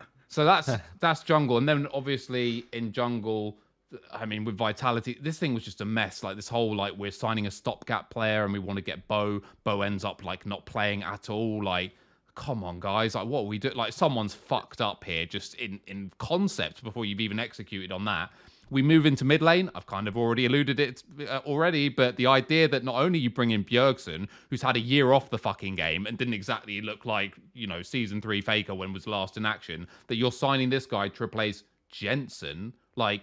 Again, we spoke about this before, and this is when, by the way, this is the most outrageous when I put that tweet out, and people were saying, "Where were your tweets before the team went to shit about? Uh, uh, how about literally 10 times on a Sunday and fucking once every other week and on every other fucking show I did as well. I've been so consistent on this that I thought it was just really weird to switch Jensen for Bjergsen because even if you believe it's a side grade, which would be generous considering the guy took a year out, why would you make why would you make a really expensive side grade? It doesn't make any sense. Like uh, yeah, again, and you're pairing Santorin with Bjergsen again. So that was ridiculous. On the vitality side, Perkz, again, more logically sound, kind of similar to Alphari. So I think Vitality is winning in the logical realm right now. And then we get to bot lane, as I said, I, I alluded to this in one of the tweets. The thing with signing Hans Sama, Hans Sama, and by the way, don't be fooled just because TL had a bad split and he didn't have a good. Hans Sama is still a good player, by the way. Like he is still absolutely a good player. My biggest issue the whole time with Hans Sama has been that people have blocked out of their brain anytime this guy made a bad play or did anything wrong and refused to admit that he had any weakness. Hans Sama was a top 3 AD carry when he was last playing in Europe. Absolutely. That does not mean that he did not have absolute blatant weaknesses that you have to build around. And the problem is when you have someone who plays like Hans Sama, and this is what I was suggesting at the start as well, and you have someone like Bwipo in the top lane, that is a terrible fucking combination. You know what you want in the top lane when you have Hans Sama? You want a super reliable, rock solid, can play anything top laner. Like, I don't know, Hmm, Odoamne in that split when everyone was saying Hans Sama was the MVP of the fucking league. Funny how that works, doesn't it? Pair him with a lunatic, and suddenly all of his fuck ups and mispositioning and everything get completely compromised, and he doesn't have an Orn horn covering his fucking ass every game. He's got someone playing, I don't know, fucking Singed or some weird niche shit top that's not going to do anything. So, yeah, that again, all you did there was you watched Hans Sama at Wells and you thought, wow, this guy's played a bunch of really good BO1s, and I probably didn't even fucking watch the regular season or playoffs in LEC, so I'm going to sign him because everyone says he's good. So that was lazy as fuck. That was just pure laziness. Keeping core JJ, whatever. Like, there's not. I'd have said, what are you doing if you got rid of him? Even though he hasn't had the best split. Like with hindsight, you know, that's the only argument you can make is with hindsight. So yeah, and I'm not going to comment on Labrov because I'm sure Thorin will, but I will talk about Carzzy mm-hmm. because Carzzy again was pure fucking bait. Pure fucking bait. Even though Mad won those two titles and Carzzy was the AD carry, and people tried to create this narrative about how he was the mastermind behind it, even though since people have talked about Humanoid, including Yamato and Humanoid himself and his teammates have all said Humanoid is micromanaging everything and seems to be like the super genius inside the Rift. And now Yoya, who came out and said the exact same thing, that it was him and Humanoid, baby, those two riding together, no mention of Carzzy. But so that narrative's been destroyed. And then what was he doing when Mab were winning those titles? Absolutely sprinting it one out of three games. So, like, again, there were so many good AD carry options you could have gone for, and you went with this guy. So I, it's really difficult because there's lots of sort of in on both sides. But if we're going from like a construction and then of course the final angle of coaching, like you have loads of really good players, you should be able to get it to work. Like who's done the worst coaching job? I mean, again, uh, it's like doing the fucking awards thing as a a Greek media writer, right? Like I have no fucking idea. I don't know, but I'm gonna say, I think Liquid made more faux pas in their roster construction because I think Alphari and Perkz as a starting point for Vitality at least made a lot of sense, even if it was fairly quote unquote obvious. Um, whereas I think almost no, well, I don't think any of the moves that Team Liquid made made sense just purely from a synergistic standpoint. All they did was you're either a good player now, or you either have a good reputation now, or historically have been a good player. That was it. That was literally it. That was the only narratives that they were doing. There was no team building at all. It was just names on a piece of paper, and it was lazy as fuck. And to be frank, not something I really expect from Steve particularly. I think usually he is able to, you know, pick S tier players that cost a lot, yes, but usually they are players that do make sense uh, from a synergistic perspective, and this just didn't. So yeah, I think I think TL probably is the the slight bigger failure. Slight bigger failure for TL. Thorin, do you agree with that, or are you going for the EU? The EU I'm, losers. I'm going to side with TL, but I will just say first the one grounds on which I think Vitality was a failure aside from didn't make playoffs and all the jazz. I think the one grounds it was an obvious failure to me was that, like, unlike TL, they actually already changed the player this year. They kicked out Selfmade, and that was part of the super team. Because that's my issue with their squad. The difference is this Team Liquid could actually make the argument it was a super team. It actually fulfilled the criteria. They even all came from different teams mostly. The Vitality one was always silly marketing. Now, technically, they didn't say super team. They said that thing where they said they were virtuosos, which, like, minus Carzzy, if we're being really generous. Like obviously, Labrov is very skilled. In theory, Selfmade when he's on his meta as a fucking mod. Like that one maybe worked, but obviously, I basically I think because the TL roster was a true super team and was way better on paper to begin with anyway. I, I, agree. As a team, it doesn't make as much sense, but they're just the five players, and spoiler how much you spent for them. Like, I think that makes like Vitality. They can't be as much of a failure because essentially, I'm saying Team Liquid had a better roster with better, with like bigger pieces, more money spent, and then here's the problem: you obviously can't judge like in a just an absolute sense. Like, put it this way: if someone finishes third in the Premier League this season, I don't want you to go, but this guy was second in the fucking whatever the, the Bundesliga. It's like who gives a shit, mate? It's the Bundesliga. There's about four good teams in it. Like the joke is to be third in the Premier League can be really fucking hard, mate. You might have to like lose only like seven games or something the whole season. Like that's way better, even though third is in theory worse than second. So along those lines, like let's be real if you're these two teams, the minimum was make worlds. So they both failed completely. It doesn't matter that Team Liquid got further. First of all, the NA, eh, the top eight teams make the playoffs. They, in theory, could have been phoned in the whole year and made playoffs and made worlds if they actually were good. Then also consider, like, motherfucker, when did they? This team didn't even like dust people off in playoffs. They would have like five game series all the time, or they weren't even like three zero wing shitters, mate. Like this, it's actually unbelievable how whack the Team Liquid team was in the server relative to the names. Like the difference is for Vitality, the names caught up with the performances caught up with the names. Eventually, by the end, no one is saying Carzzy's the best, or no one gives a shit about Labrov, or or Haru is just essentially told if you could just do basic jungle pathing, like, hey, pretty good. Like no one's no one's putting the expectations. Everyone still, when you look at those names on TL, you're like, wait a minute, did they really not even make worlds? Like how? Like how's that possible? Like that's the crazy thing. So to me, them coming fourth is, and by the way, not even making the final in spring. That's insane. That is insanity to me. I mean, if people forget, the spring one in some ways was more egregious because in spring, that EG team, they were being the two stars obviously inspired to the real star, but because of the traditional carry roles, were rookies and they're literally on stage in front of a baying American crowd. And you have people like Bjergsen and you're just you're not even winning the psychological war. You're just getting fucking smurfed on. That is so embarrassing. If I was Steve, I would actually just like cover my face with shame. Especially because, by the way, the whole angle those big NA owners of the three kings have taken is bantering that you're you've got the sick roster and everyone else fucked up the off season. Like, mate, that that's all the egg on your face there, man. Like, say what you want about TSM, they weren't spending like fucking seven million dollars, mate. Like, they were like doing like a cheeky like three million, like we do the right move here. Bjork sisters, like they were at least like making business sense while putting together a roster. This is one of the most egregious. This is like some galactic horse levels failure. This is actually mental how bad this team was. Like, and so to me, it has to be Team Liquid. Like, let's just go through some of the angles. First of all, their competition is insanely worse. Insanely. Like, I have to say, by the way, in the finals, not least because of the Danny thing, I'm expecting it's going to be 100 Thieves versus Cloud9. I don't even think either of these teams would have a chance to win LEC. A chance. Like, put it this way all these teams everyone's going to laugh at that did badly in the lower bracket, like Excel kind of floundered, and then fucking, uh, obviously, Mad Lions just fell apart, and then you could just, dra- you could just beat Misfits in draft.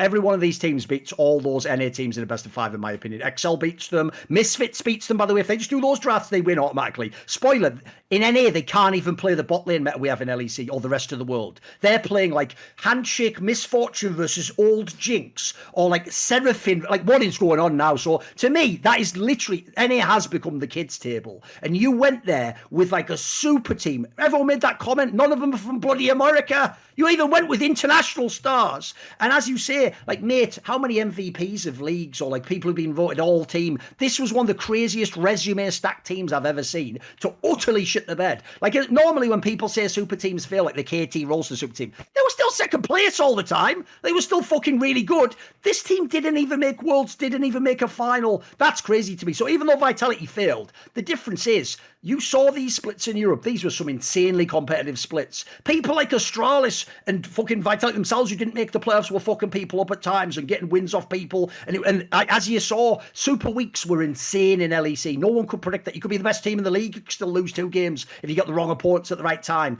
Then also on TL's side, even though, yes, I agree. Like, I didn't hate the Bjergsen move in the sense that, like, I understand why fans are going to be happy with it and think it's the better move. And for some reason, it is still considered the case. Probably even now that he's the better player, even though it's like, you all tell me LEC's the little kids table. So why would only dominating LEC's little kid table be better than being good at the big kid table? Which is it again? Like, pick your side and stop fucking having your cake and eating it all the time. So on that one, I did die inside because this is the other angle, right? If I'm Vitality, remember the team they had last year? They had the sort of whack gamble team of like, do we even keep any of these pieces? Maybe one or two. They made massive signings to get these players, and it's not like compared to last splits, like 2021, they utterly fucked up the moves. Like maybe you could say Crownshot's better than Carzzy, okay. Like beyond that, aren't all the other roles pretty much better, if not way better, by the way, in terms of Alphari and Perkz? And Perkz absurdly so. Perkz really was. I don't care what any fan says, an MVP candidate this, but he was fucking unreal. So a lot of their signings, like the Perkz signings, a banger. By the way, I'd keep him for years to come. You build around him again. The Alphari thing's turned around. There's so many positives in the Vitality one, despite not making playoffs. Meanwhile, when I look at Team Liquid,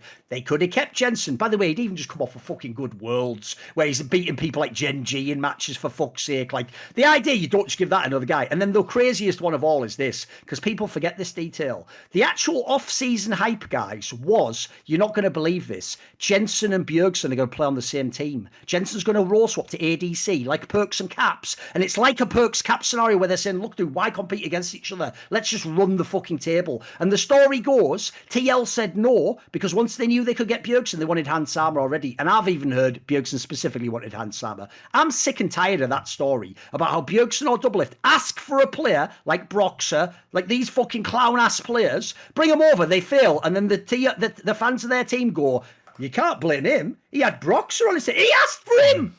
He, he's the one who mm-hmm. requested that guy specifically. Doublelift literally sat. And remember, that wasn't after season eight. Doublelift watched all of season nine, season nine Worlds. See, and then he asked for for Broxah to come and be his jungler. He went, you know, like Xmithie, let's get a guy who can't even do what you can do. That's what. So I find it insane when people like no one ever gets the blame in these scenarios. So you also could, by the way, no one could know this for the Hans Sama move now, but now you'd love to have Jensen as the ADC and see how it worked out. Maybe it could have worked. I imagine, by the way, he'd probably be more of a passive ADC, wouldn't he? Because be starting out in the role. Might have even made this team work. And then I totally agree on the jungle one. The jungle one was the fucking turd in the punch bowl of this lineup. The rest of the lineup on some level could have worked. Like even Bwipo and Hans Sama maybe could have worked, but you've got to have the right jungler to make it work, mate. What killed me about this team was, like you said, Rich, if you've actually been following and critically viewing Bjergsen's career, you know he has never had great jungle mid synergy where they've ever been considered a super dangerous 2v2.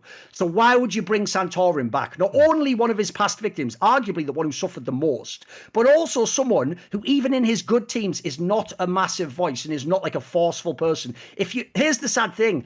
I know who they needed in a team with Bjergsen. It's like Dom nailed this years ago. You need a jungler who can say no. You need like that's why you want Spica or Blaber. You want a guy who's like, look, I've got my own idea, man. I've got my own agency on this champion. I'm gonna fucking no, I'm not. You know what? I'm not because here's the thing: if people don't know, if you watch some of the fucking like mic checks, Bjergsen also is shot calling it's anti-shot calling. He's going like slow, slow down, guys, slow, mm. slow. And then they're like losing fights. It's oh, mate, the whole thing's just so brain dead. So to me, the whole thing, yeah, when you go piece by piece, it, it sort of falls apart, doesn't it? It looks awesome as a five on Leaguepedia or whatever. Like, oh fucking hell! But then you start thinking of how would this part fit with this, and what's the personality, and suddenly everything falls apart. And so I think ultimately, when you consider the scope of it, the ambition, it doesn't matter that Vitality had worse placings. At the end of the day, they're both going home with the same thing, the same prize money, the same relevance. Like but if anything, all eyes were on TL, and I really do think this was the year. Like I think these teams are appalling in the LCS now. Like the joke is, you're going to think, oh, because of the Jensen angle. Like I wanted Jensen to play really well, and I could say, oh, you dickheads. I can't even say that by the way. Like it's not like he's been bad, but he's nowhere near the Jensen of old. But that's still enough, by the way, to just win every playoff series and go to the finals. So that does really just look like egg on your face. Because here's the saddest thing about that. That means Steve Arhancet never learned his lesson. He never actually looked and saw that Jack Etienne gave him his Bjergsen, his franchise player, while he was still in his prime. And he then came, took that guy, won the championships with him, completely cocked Jack. And then after that went, you know what? I actually want the retired guy that was my white whale. And actually, you can just have this guy back. Oh, has he fucked me all up and won all the championships? Oh, ah, you idiot. That's probably the dumbest part of it because you know, couldn't know that, but it's just, just the happenstance how it's played out is so embarrassing to me. I really think like they should memory hall this year in TL and never make these fucking mistakes again. I would just, I would genuinely, I wouldn't. You know, I saw Santorin. This is how sad players are. Santorin's doing interviews where he thinks this lineup's staying together, mate. He's mm. going like, well, we are like learning a lot, mate. That lineup's never playing it. Those five players will never play again ever in professional league of legends. What are you talking about? I'd be shocked, by the way, if more than three of you do. I'd wonder what's going on in the team. Like, I'd be chopping and changing that all over the place. And yeah, as an aside, if you want to know how truly bad the Team Liquid roster construction was, they found the first team I've ever seen that actually inhibited CoreJJ from even being a player. Like he just looked like he was shit this year, mate. And I, that, by the way, just like the thing you said about Hansa, I know this guy is not shit. Yeah. This guy is a fucking genius. So, mate, I don't know what was going on in that team, but it sounds terrible from beginning to end. By the way, I just had a random thought. Obviously, this not completely, uh completely fair, but if you actually think about it, Doublelift's jungle tiers are Broxah greater than Xmithie, greater than Dandy. By the way, if, if anyone's wondering how double him to, to pick yeah. jungler, you know when everyone always says like, "Oh, but double, he's not like he was before." Just like they said with Reggie, I noticed he's changed and grown and matured. Like, spoiler, this is real. You can go check any like thing that he said it on, and I would, I guarantee he'd say it to this day. He still stands by that statement. By the way, that Dandy was Xmithie liked. He still stands by that because he's an idiot, mate. He has that because that one world, Danny Fit, he really believes it. It's like, oh yeah, it's like there's certain some people don't learn. That's best, what you need to know. Let him, best let him have a seat at the table when we're picking rosters. I know. I guess. It's wild, isn't it? I, I I'm gonna take. Who you pick? Opinion Come here, on, yeah, because you guys are you guys are um you know you're pretty heavy on on TL, and I, to be honest, I do think that's fair. Like I think, con- yeah, given the context, I think TL is quite arguably just like the the correct answer for this one. Um, but you know, when you've got names like Perkz, who's like he's he's the best Western player of all time. You know, like I I, I just think surely that in itself can carry you to something. How far like even the rest like up and down the lineup, I know there was like tumultuousness in the in the jungle and and whatever, but like surely you just you got to be able to do something there just with Perkz and Bwipo. Um, but yeah, I, honestly, it's so hard to just not shit on Team Liquid here. If anything else, like the fact that the fact that they're all imports as well. Um, you know, it it is. I mean, a lot of people say now, you know, Santorin and Bjergsen, like they're NA players and stuff, and I mean, it's it's fair enough for the context of like, you know, how it is right now, I guess. Um, sure, they've been they, they've been forged by the in the fires of NA, so to speak. Um, but it, I mean, you can't import Bwipo and and Hans Sama, uh, you know, make the big. You just can't. You just can't do that and just not make worlds. You just simply can't. I think that. I think, especially coming from NA as well, it's just it's just not allowed. It's just simply not allowed. Like you have to at that point, you have to at least make worlds, and the fact that you don't is just genuinely illegal. Genuinely illegal. Um, more illegal than gravy in on chicken in the Netherlands. Like what about actually- gravy on toes? Yeah, that's two things that just should not be. Um, But Yeah, even even from like forgetting the synergy stuff, like even on the player power alone, like even if they're like the absolute these guys don't fit, they still should have made worlds. Like fucking hell, Absolutely, still should yes. make Yeah. worlds. Like so that that's the thing. And to me, with Vitality, it, it- the before the Super Week, it was kind of like Vitality suddenly looked legit. They actually look like not only well at that point, like they're definitely obviously making playoffs, but like they can do something in playoffs. Like Yeah, they uh, look like the second or third best team for real. On, they Yeah, were yeah. odds on to make worlds, especially Yep. because obviously the four slots thing. So they were odds on to make worlds, and it was even like you know, given the right day, given maybe if something just clicks, whatever, they could hypothetically contend potentially. No one ever watched the regular season with Team Liquid and thought that looks like a good team. They always look shit. Always Oh, they did. They shit. always had like shit shot calling. The team always looked whack. They did. Yeah. So Yeah. yeah. And let's put it this way: if they played each other in the best of five, it's 3-0 vitality. By the way.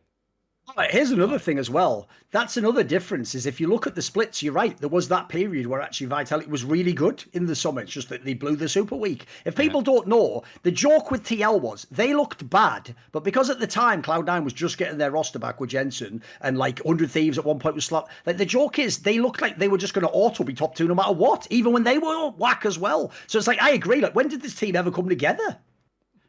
No, always look bad. And as I said, if they played each other, Vitality would sweep them, in my opinion. So, yeah, I think that's pretty fair, honestly. Like, I'm disappointed that Vitality didn't even make playoffs, but they're they're still miles away. They they'd make worlds if they were playing in NA. but I look think at look I'm at the really- team that pushed them out. By the way, sorry to interrupt you. Like they, the team that pushed no, them out should have swept Fnatic.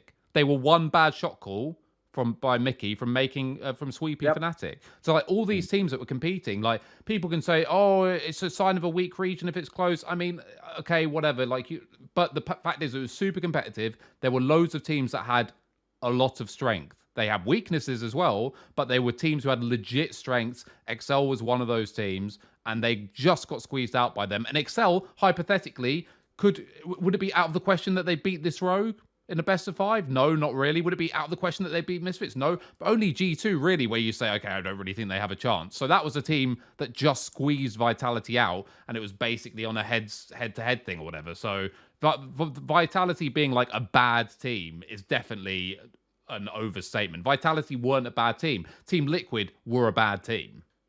By the way, that's why I don't count Team Liquid coming fourth as like an achievement because go and look. They beat CLG three to two. By the way, CLG's roster is like you know like fucking a, a ninth of their entire roster or something like. And then they beat FlyQuest three one. By the way, not even three zero FlyQuest. Like enough said. So like essentially, as Rich says, if you win that one B or one, Vitality and Plus, they don't have chances. They don't want to see who's of a good team. I will doable. say that both teams won more best of fives this year than Mad Lions. that's quite that's quite an interesting s- fact, right? Like they're a team that's going to make worlds without winning a single best of one, uh, best of five. Sorry, that's pretty embarrassing. Um, let's move on to our next topic. Is there anything you guys want to rag on these two teams a bit more, or uh, are we good to All move good. on here? Because uh, I actually am quite intrigued, you guys, to get your opinion on this next one. Um, so if you've a little while, this happened a little while back, if I'm not mistaken. It was a few weeks ago here, but um, Uh, last week. that- Last week. was it last week? Yeah, last week. Yeah, it's EU Masters. Time. It happened before EU Masters, I swear. No, no, no, no, no. The, the, well, time means nothing anymore anyway, so it's fine. Um, it happened at, at, at a determined time in the past, of which I cannot recall. basically, um, in the in the League of Legends scene, sticking to League of Legends, in the in the ERL system, so that's the regional leagues underneath uh, LEC. Uh, Schalke are no longer competing in the LEC, but still have a team in uh, in the German scene. Uh, they suspended their jungler Isma uh, for being toxic in solo queue, and this happened at a really awkward time for the team because either they, basically it's E-Masters time and they've just lost their jungler. They do not have their jungler anymore. It's completely ruined like their entire season, and now they're running with their top laner, Jaeger, their sub top, as their jungler. So they're completely screwed out of EU Masters at this point. Um, Schalke put out a statement saying like we did this because you know it's not in line with our philosophies and, and all that stuff and you know Isma you're a dickhead and so you're getting punished for it.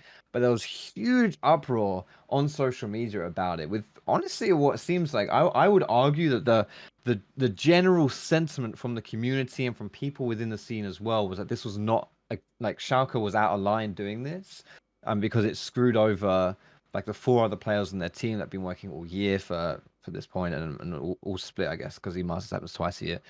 Um, and it was just really poorly timed and blah blah blah blah blah.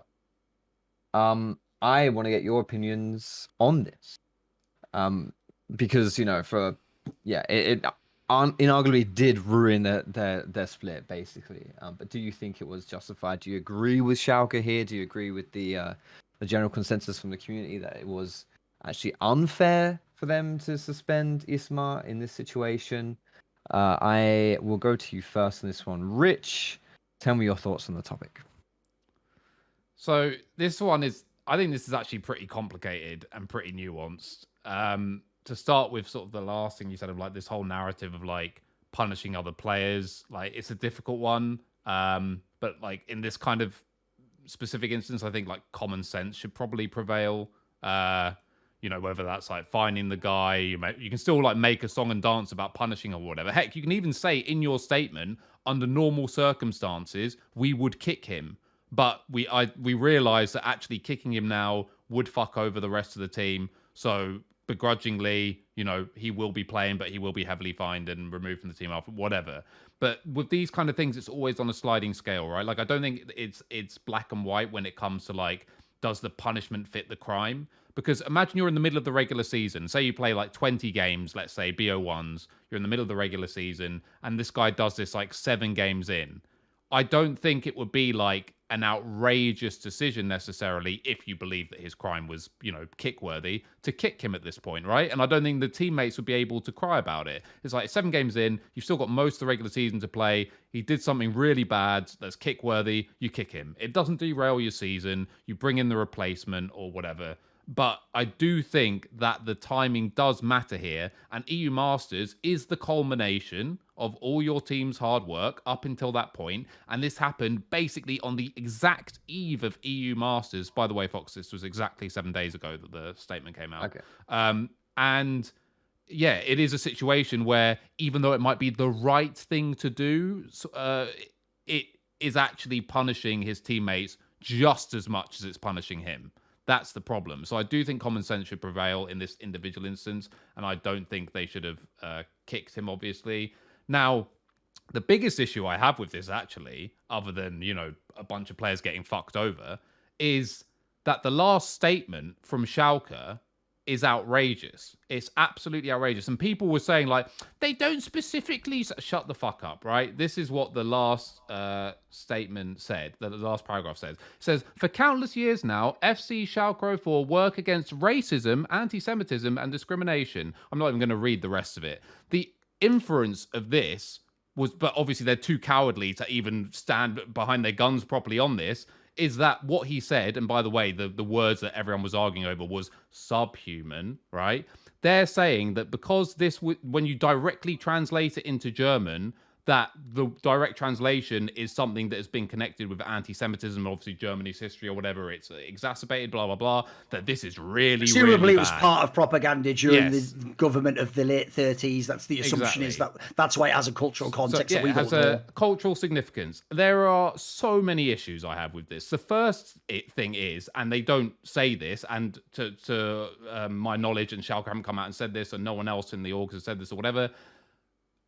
To my knowledge, the players weren't told this. Like this, this is a French guy, by the way. He's not. Yeah. They've not said that they've they've educated on this or anything. There's no reason at all, despite what I'm going to say. A few liars said on on social media when they said, "Oh, when I studied uh, GCSE history, I was told about." No, you fucking weren't. I know that oh, we're people always lie about it's that just shit. Such bullshit. No, you weren't. I even asked this guy, I was like, "What examining board were you doing?" And he's like, "AQA." I was like, "I did AQA history, mate." Like maybe the curriculum has flipped on its head since I was oh, in school. There's no way they taught bullshit. No they taught you this. So whatever. Shut the fuck up. Anyway, irrelevant. This guy, he's from France. He has no re. He might not even have fucking picked history. He might have not even been taught that. You have no fucking clue, right? We, by the way, just for context, we actually weren't taught World War II history until G- GCSE, which was a pickable subject. So anyway, regardless, so he, he there's no reason why he should specifically know that. And secondly, there's no logic behind the idea that if you directly translate something and it then once translated carries a particular onus that you are responsible for that onus in the previous yeah sorry go on there's one thing on like you're talking about now that i want to clarify and this is one of the things i think is so put by the way this actual story because it wasn't one i was into and obviously i had to read translations because it's german right esports journalism is dead they don't even know how to write a basic news post with the facts. You will never get the facts when you read these motherfuckers' articles. Like, I've read three news posts while you're talking now, Rich, trying to find basic details. All I want to know is the facts. Who said what to who in what I can't find literally because a key piece of context that is almost inferred from all of this is that he said it to a Jewish person. That is almost directly inferred, but that's as far as I can tell. That's not even part of the story. As far as I can tell, for me, it isn't the story that's just this cultural history, and it's the idea he's just said anything into the void, as it were, and that's anyone could get. Because what I thought is like they, if the implication is like he said this to like specifically play into like anti, it's like, well, then did he say it to somebody he knows? Like as far as I thought, it's not even part of the story. No. It's not even mentioned in the story, as no, far as no. I can tell. He just, it, it, doesn't even seem like there's a target. No. He's just said something in solo queue that they've translated into German, right? He's to, to be so he said it to someone who is like notorious, by the way, for being a complete dick, like win trader, running it down mid, right. like being a complete arsehole. Right. And nothing to do. I have no idea if that guy's Jewish or not, but that that's not part of the story. Like he, never he mentioned, yeah, exactly. He said the word subhuman, and basically what happened is they published a bunch of screenshots with him saying different things, like I don't know, you're a dick, stop hinting, and then also included this of him calling him a subhuman, and everyone sort of looking at it. The only thing I can think of is uh, assholes like fucking Darius X Gazprom just zoned in on that, like, ah, technically. Oh, there's also a similar one. If you look in that actual screenshot with all the screenshots, Rich, they've done that thing which is where you know someone doesn't have much of a case, where you include stuff that's like mad on the on the edge, but you're like, I gotta have more evidence. Yeah. So they have one where he says that like the guy's viewers are 300 apes that's not even relevant to yeah. the story. We don't know the race of his viewers. He's just saying that you've already added that to be like, well, if he says apes, probably yeah. racist. Like that's yeah. the logic, right? It's just a fucking swing. Yeah, and uh, and again, like the, the, the, it's the same. It's in fact, it's that's actually I would argue more tangibly linked to racism, even though it's not racist, than fucking subhuman is. Like subhuman, and I said like to all these fucking yeah, dickheads on Twitter who are like, oh, no, it does mean this. I was like, Google it, Google what it means, and they're yep. like, look, this is what it means. I'm like, no, no, no, no, no. Google what it means in the language he fucking said it in. You dishonest cunt. I don't care what it means in German because he doesn't speak German. He didn't say it in German. He said this word. And that's the thing people don't understand. Words in English are not the same as words in whatever fucking language you want to insert. That's why we have different languages. And that's why, by the way, English has 147,000 words or whatever it is, and other languages have 60,000, 50,000, whatever, because you can't directly translate everything because we have more words for things, we have fewer words for certain other things. The meaning doesn't always directly translate. That's why you have concepts of like bathrooms, water closets, whatever, like different words for different things, sometimes for the same thing. Subhuman is an English word with a very specific meaning meaning that you cunts can Google. And nowhere does it mention the Jews, nowhere does it mention anything other than the obvious phonetic meaning, which, by the way, I didn't even know if it would say this or not, but it turns out it does, which is you're implying the person is really dumb and is so low IQ that they're barely even human. That is the definition. That's what Cambridge fucking says. That's what uh, Webster says all the English, like, you, so you can't get him on like an American technicality or something. No, this word, ha- and then some people, by the way, trying to say that uh, actually uh, colonials use. Shut the fuck up. By the way, first of all, I I checked that. That's not even true. You literally lied about that. You got confused with something else, or you just straight up lied. That's not even true at all. And secondly, even if it did mean something ages ago, If it doesn't mean it now, irrelevant. In the same way that if I called a woman a wench, let's say, 100 years ago, she'd probably be like, ooh, like akin to if I called her a bitch or something. Now, wench is basically exclusively used in a comedic thing because the word is so archaic and ridiculous that we only ever say it like, ah, you damn wench. And it's always understood that the guy's trying to be funny. No normal person uses wench as an insult, like unless your granddad's 150, right? So the, the idea that something may have meant something ages ago as well is completely irrelevant. And you only you can only fucking this is a French guy speaking English and he used an English word, and you want to translate a French guy using English into German and then give it a different inference and then justify a ban on the basis of fuck you, you're a dishonest cunt. Anyone who has that mindset is a dishonest piece of shit. And color me fucking shocked when the first name I see written under this co-signing everything is Darius X fucking rushes up my ass. What a piece of shit that little weasel is. Absolute rodent. And anyone who co-signed it is also a rodent.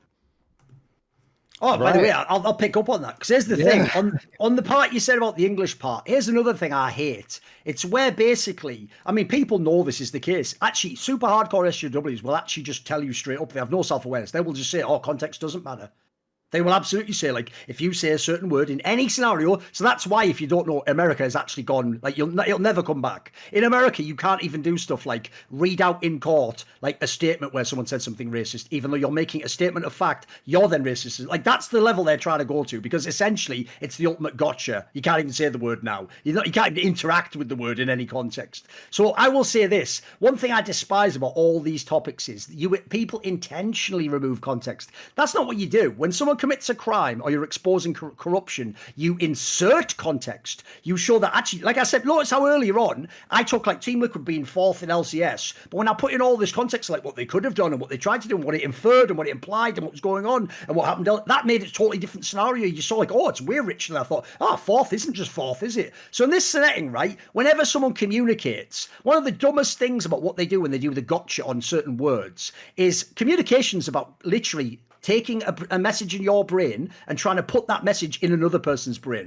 That's why the ultimate attenuator is intent. That's why someone who's a child can say something incredibly silly, like, oh, like like the mom wants them to have a bath and they don't like, oh, well, then I hate you, mommy. And the mother's obviously going to be like, oh, fuck. But like the kid doesn't know what that means. Like, and by the way, she won't really take it. Like, as someone who, as an adult said they hated her, he'll not, oh, he's just being an idiot. It just means he's upset about that. It, immediately, you put the context in, right? What they do in these scenarios is they actually act as though you can just strip all context out and just look on a, a written on a piece of paper. So when they say that, also saying subhuman, let's be clear the obvious context of a gamer in the game who's flaming and having like by the way it's even like a banter back and forth flame. They actually seem to be having fun with it. The obvious implication is it is intentionally hyperbolic. That's why it's a joke. Does anyone this is the thing I, I can't really handle as someone who's autistic and who does interpret the world literally if i don't think about these contexts is in no universe was this guy playing league of legends and decided you know what? It's about time for a momentary break in my career where i actually pu- publish via the fucking in-game chat my manifesto on which of the races I rank higher. And I'd just like to say, even though I don't know the race of this person, he is sub. No, I don't. That's not even a plausible premise. And to do so, you would have to be incredibly disingenuous. Not least because none of us even know who this guy is. Like Rich says, it's not like the, guy who's the most famous flamer. It's not like Forgiven, where he was banned a million times for all the reports or whatever. In this scenario, it's even more insane when you consider, as I said, it's a French person speaking English translated into German. It's like you guys couldn't go any further to get this more fucked up. Why don't you translate it for five more languages from German and see if it gets even worse? See if eventually you get to a language where they just don't even have many words at all, and that just means like I raped your mother to death or something. Just go for it. Keep going. Apparently that's legit now. Apparently, by the way, the new standard, and this is real, you can now take every statement by people who work for Schalke, um, whoever is in the Prime League offices, and Darius Ex Machina, translate all their words into any language you please. And if it's offensive, they intended that to be meant. And if there's any racial or here's the best part, it now retcons through all of history. It retroactively applies. If ever in history that was offensive, they intentionally wanted you to be offended. Because that's what's so whack about outrage culture is there's so many things to be outraged with. If you have to create a fake outrage, there's something really wrong with you. And on this particular setting, by the way, I will always say this: you have achieved the opposite you fucking clown. You have actually lessened the impact of racism, specifically anti Semitism. By the way, as a German, you fucking imbecile, you've actually achieved the opposite of what you wanted. You've now made it seem like people just willy nilly saying stupid things that are translated is like an, an insane hate crime. And that's the thing I couldn't handle, Rich. That's why I kept saying, I'm reading these stories like, wait, wait a minute, there is no story here. Because the way I, only saw the reaction to this, I don't follow Prime League stuff. And the reaction, as you say, was like widespread, full spectrum condemnation. Only fans were pointing out the legit factors. Otherwise, it was non stop. Essentially, because it just became, because of how they skewered the story, it became, do you like anti Semitism? And so hmm. everyone rushed to it. No, no, no, I, I hate it and I get it out the league. That's why, as Rich says, a really subtle thing they did there that was super fucked up was their statement. Because you know what? They did this to me. This is what ESL did to me. And to this day, Carmac will never apologise for it and pretends he wasn't involved with it. What they did was when I dissed Poland and said it's a shit country and then made fun of Poles. Never ever, by the way, said they're like subhuman or they're like apes or they're not even fucking. Never said any of that. And by the way, spoiler, they're part of the same fucking race on some level if you want to go by how that's done. But it was presented as I'd said the most racist thing and that all Poles were like subhuman scum, right? So what ESL did was they intentionally played into that in their statement. They didn't just say this person, you know, said something that like offended the crew. They didn't want. They said the same thing. They went. ESL stands against all mm. cases of racism, xenophobia, sex. Well, here's the problem, Carmac and ESL. You are directly inferring I did one of those. And the worst thing is, you're also bundle them all together so that if I did any of them on any level, it's up to the fan. They can just have a fun time and guess. Maybe I just said some outrageous thing about a, a woman and that she should never. wa- You could infer anything. They also love to do that, you'll notice. I've noticed, here's a thing they do in esports. When they want fake outrage, like I said, they take context out. So another classic one is this. When someone gets banned for like minor flame, like just saying over and over again, like, you fucking donkey jungler, they'll say something like, he said toxic words, right? If you just say that in a statement, loads of people now assume it's certain slurs against races. Now you've made that guy's crime way worse. That will actually be remembered, by the way. If you know how news works, the first piece of media you encounter sets the narrative, and now, like, the second piece has to be about twice as compelling to overwrite that. Otherwise, the original narrative is always there for history. Rich knows this. That's why the 5.5k thing happened. It doesn't matter how many times he tells you the facts. Your brain's yeah, but wasn't like everyone agreeing that like Reggie was in the yeah, exactly. Like it doesn't matter what the facts are. So I find that egregious as well because again, here's my problem.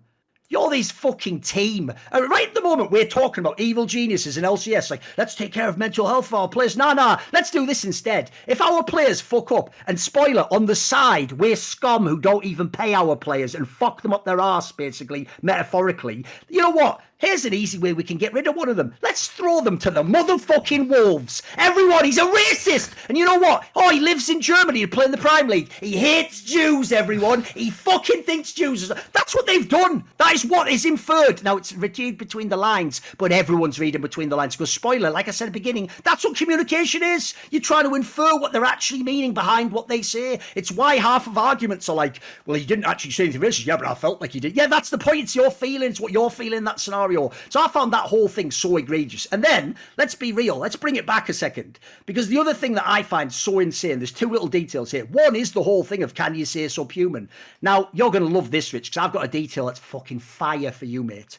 So remember, when they do that, I also had this happen to me. You might remember when I said Reginald specifically only for the character in a movie, a fictional movie. This has never, a there has never been a talking ape. I hope you know that, Rich, that could actually speak and say like apes together and like plan. So that's not even a real thing it's based on. It's a fictional character, CGI'd. And I even said, this character I'm going to compare to a real life human only on their character. By the way, that's even ironclad in court. I'd be safe. I'd never get fucking sued for that.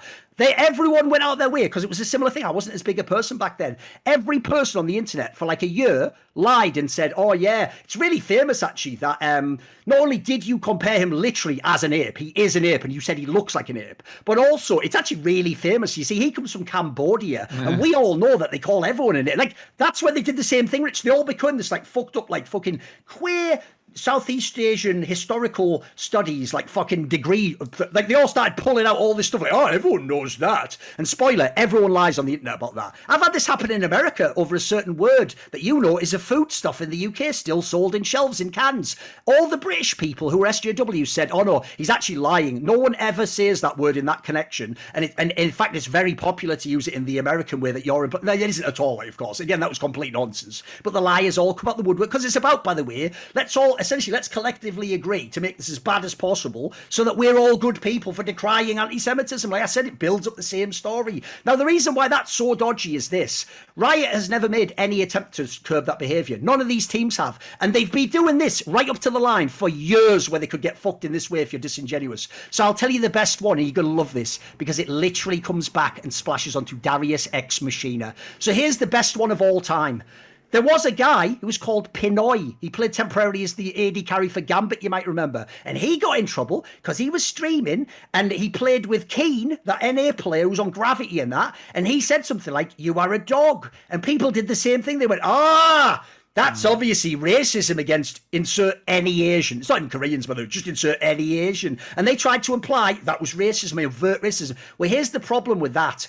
Every pro player, intentionally hyperbolic, for about eight years in the West has called each other monkeys over and over and over again. And by the way, even though, like I said before, it's not specific to Cambodia, like they said, that is probably the most famous comparison to say someone is subhuman, because by definition, apes are quite similar to humans, but not human, and we consider them lower. So that's probably even the most famous one you'd stay clear of. Now, are you ready for the most banger one of all time? Not only have loads of Koreans and Westerners used this interchangeably all the time, spoiler, half the people who come on my shows have said this in the EU West solo queue. The most crazy one of all is this. If you go back on his Twitter, oh, I love receipts. They're so fucking great, aren't they? If you go back on his Twitter, Darius Ex Machina, ex Gazprom, does repeatedly over the years complain about this phenomenon. He says some people say it's racist. I don't think it is, but you know, people still probably shouldn't say it and that. And he says he gets triggered that Rush, the Korean North, the guy who's living in NA playing for Tip and that, he complains that he keeps calling people monkeys.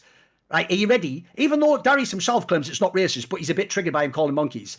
His response was to directly tweet at Rush multiple times, calling him a monkey, saying monkey mind. And saying, you can go check these receipts, mate. You go look at the tweets, you'll find them. Like, I, I, you might delete them. I don't know. To be fair, I, I got right this second, but these, this happened. So that's already insane because, as I said, that's even like a cultural thing in the West in League of Legends. Monkey is the go-to insult when people are like that. That's why the guy said you have 300 apes and viewers. Yeah, what they mean is just like fucking bunch of morons in it, a bunch of idiots. It's intentionally hyperbolic. They're just idiots. He doesn't really mean, oh, I know all the race of your viewers and I despise their one race and I hope none of them are whatever my master. He's not doing any of that, is he? Like that. Again, this beggars belief when you actually lay it out. You notice this can all only exist in text. The second you start actually speaking, fades away. There's nothing there. It just it evaporates. Basically, this guy wasn't even in the harshest way flaming while on EU West. I'm guessing, in a way that spoiler. I bet, like within that same week, LEC pros flamed harder than that and did call each other monkeys, and maybe even half of them might have even made some sort of like you know ethnic fucking banter about if one's from like fucking Serbia and the other one's from, they they'll do that shit as well, mate. And spoil it in their language, they go fucking wild, just don't translate it all. Ironically, so I find this whole thing just insane, mate. And I want to tie back into this last part because the most insane part of all of this, like I said, about the idea that like instead of Schalke looking after their young men and being good and protecting, them, they did the opposite. They went out of their way to throw. Because here's the problem: he was the fall guy, right, Rich? As far as I can tell, because your your joke was the best one. To tie briefly into, by the way, the side topic, I don't think uh, that you should actually punish people's teammates like that. Like, oh, so he said a slightly mean thing in solo queue, so you all don't get to put. No, that was why the Svenskeren bans were so egregious. It's like what you should have done is this, like something like half your prize money goes to a charity of that cause, or you have to miss one game just to make a point, but not to ruin the campaign. And then after that, you come out publicly, you say, I'm sorry about this, I'm going to help these charities. You do that usual Yeah. mea culpa, right? The reason you do that though, and this is the joke. Rich nailed it on Twitter. The joke is Schalke couldn't just fine him because he weren't fucking paying the cunt. That's insane. How can that be behind all this and no one have a problem with that? And spoiler, are you ready for the best part of all? Darius Ex Machina worked for Schalke. Nice.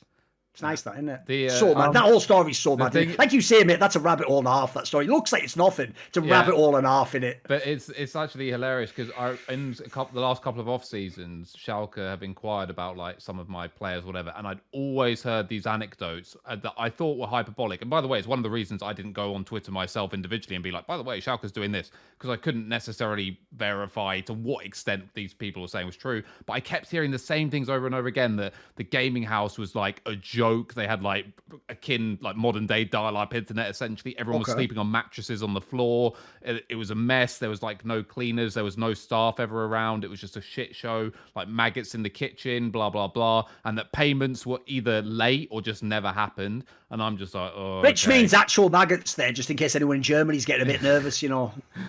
Uh, and, Was it uh, another team or anything? Uh, yeah, and I heard all this stuff, and I was like, okay, well, I'm going to steer you guys away from that team, that's for sure, whatever. But I never, as I said, I never went public with it because I was like, it's just, I don't know how like real this is. And then people who actually worked for Schalke when this came out said, uh, yeah, by the way, I was a coach at Schalke, and just laid it all out. It's like, yep, they don't haven't been playing players. The mount, uh, the the living standards are disgraceful and subhuman, you might say. And yeah, just absolutely fucking ridiculous. And by the way, on that, that thing you mentioned before, every time there is a Reddit thread which is uh, Uh, either directly about me or in some way connected to me, they'll always be it's it's the same every time. It's like a template. You can just apply it. New. It doesn't matter.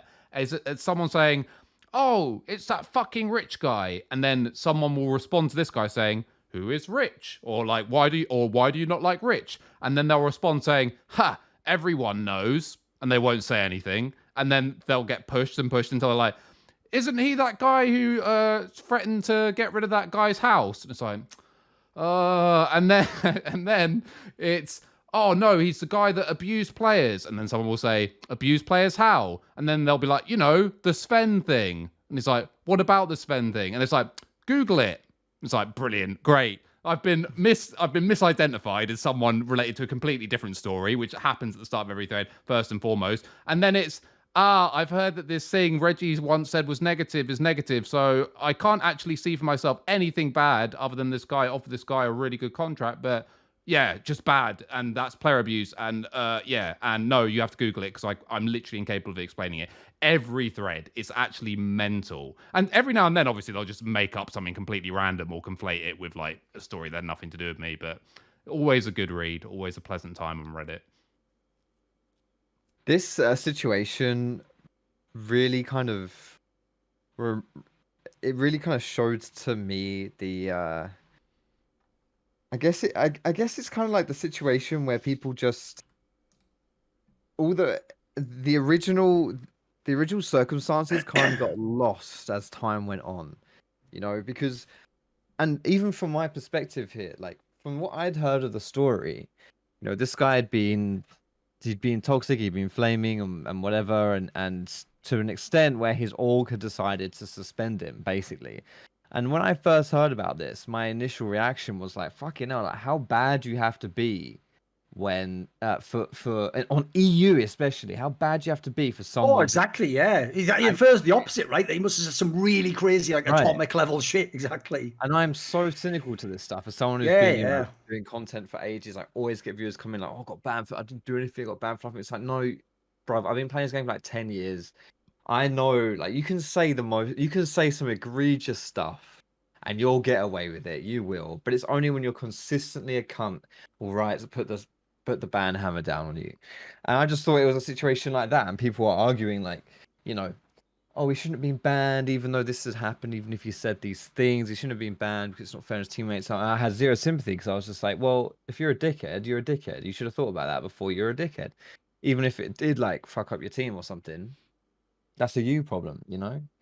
Um, but it's a, it, you know, as the the more that's kind of come out about this, the more I just don't really understand because if it is the situation as has been described and you know you guys have outlined like if it really is just he said a, a phrase like it's almost like a trigger phrase that you know makes it sound like he was being either racist or or whatever.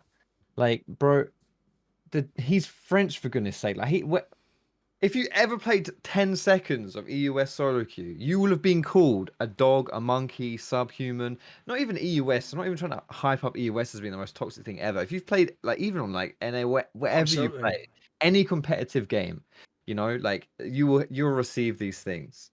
It just seems so peculiar that this is the specific like.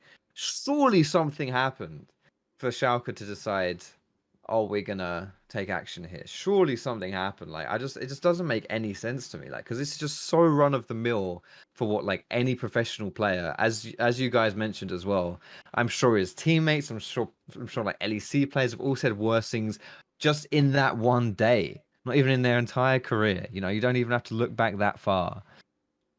Doesn't make any sense to me that, that they're kind of bringing this up on him. I, I really don't get it. Like i can only imagine I mean, I don't, I don't know. I, I really don't know. I mean, the So, uh, max, the max cynical take is, as Thorin said, it's like they it conceivably is an angle where they literally want to get someone off fucking payroll. Like, it's Has to be considered. It's such a reach. Yep. It's insane. It's like, first of all, uh, these. I mean, he's insulting him. Uh, what can we use anything with subhuman? Well, if you translate, it's like the world's biggest reach that they've then zoned in on by using this bullshit PR thing where they do a whole fucking section on discrimination and intolerance or whatever, without, of course, ever nailing it down to one specific thing. Mate, 'cause they don't wanna get imagine this.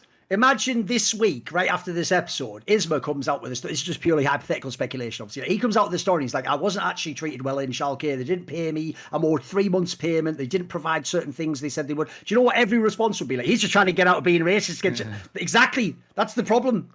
Who benefits, as the old fucking Latin thing goes, right? Who benefits? Mm. Yeah, and the thing is as well, because certain companies, depending on certain things, can pay like in arrears or whatever, they can just say like he he essentially could have just been told, Oh, you've been fined the exact amount of money we owe you. Then what? So yeah, it's not even just about getting them off payroll. Like you can literally wipe what you're already owed. Like that's perfectly possible. And you have this 30 day for people who don't know. It's not uncommon in esports orgs to be paid in arrears, which means basically a month from after you sign. And then there's 30 days to pay that. So in essence, you can be legally paid up to 60 days essentially after the actual due date, as it were. Sure. And if they're, uh, you know, a split doesn't last that long. A split, you're only signing someone for three months, regular season and playoffs. So you can basically write off everything that you owe a player if you find them, because fines are deducted from your pay slip. They're not. They don't process them separately. There'll be a, a, a little bit of literature underneath the context of the the full version of your payslip, and it will say, you know, plus three thousand minus eight hundred for violation of clause three point one in whatever, right? So yeah, they could literally uh, fine him, drop him, and not pay him for the whole split, hypothetically, or most of the split. So who knows? Well, if it was uh, just to cap things off, like I, I feel like the issue the issue with the situation is or the scenario here is like you've been I, I, I think it's kind of turned the community into like a what is toxic enough to justify you know recourse? Um and i don't want to get to a point where I, I i'm always i'm always very disappointed when uh i'm always very disappointed when it comes to like the community in general of excusing toxic behavior because it's just like bro it's just unnecessary like you do not need to like it's really not that not that hard to not be a dickhead it really isn't That It is really, true, but I will isn't. always say this as a famous dickhead. It's not illegal to be a dickhead. Like that's the point that you can dislike it. You could, by the way, you could even say things like maybe in my team I wouldn't sign players like that, or I don't want that culture. That's all true. But I even think you could spin it the other way and say this. Like one of the things I hate is I also think this is also prompted. By the way, there's another thing about Germany. Fans in other countries won't know. Germany has a terrible history with esports because of the FPS games being the first ones.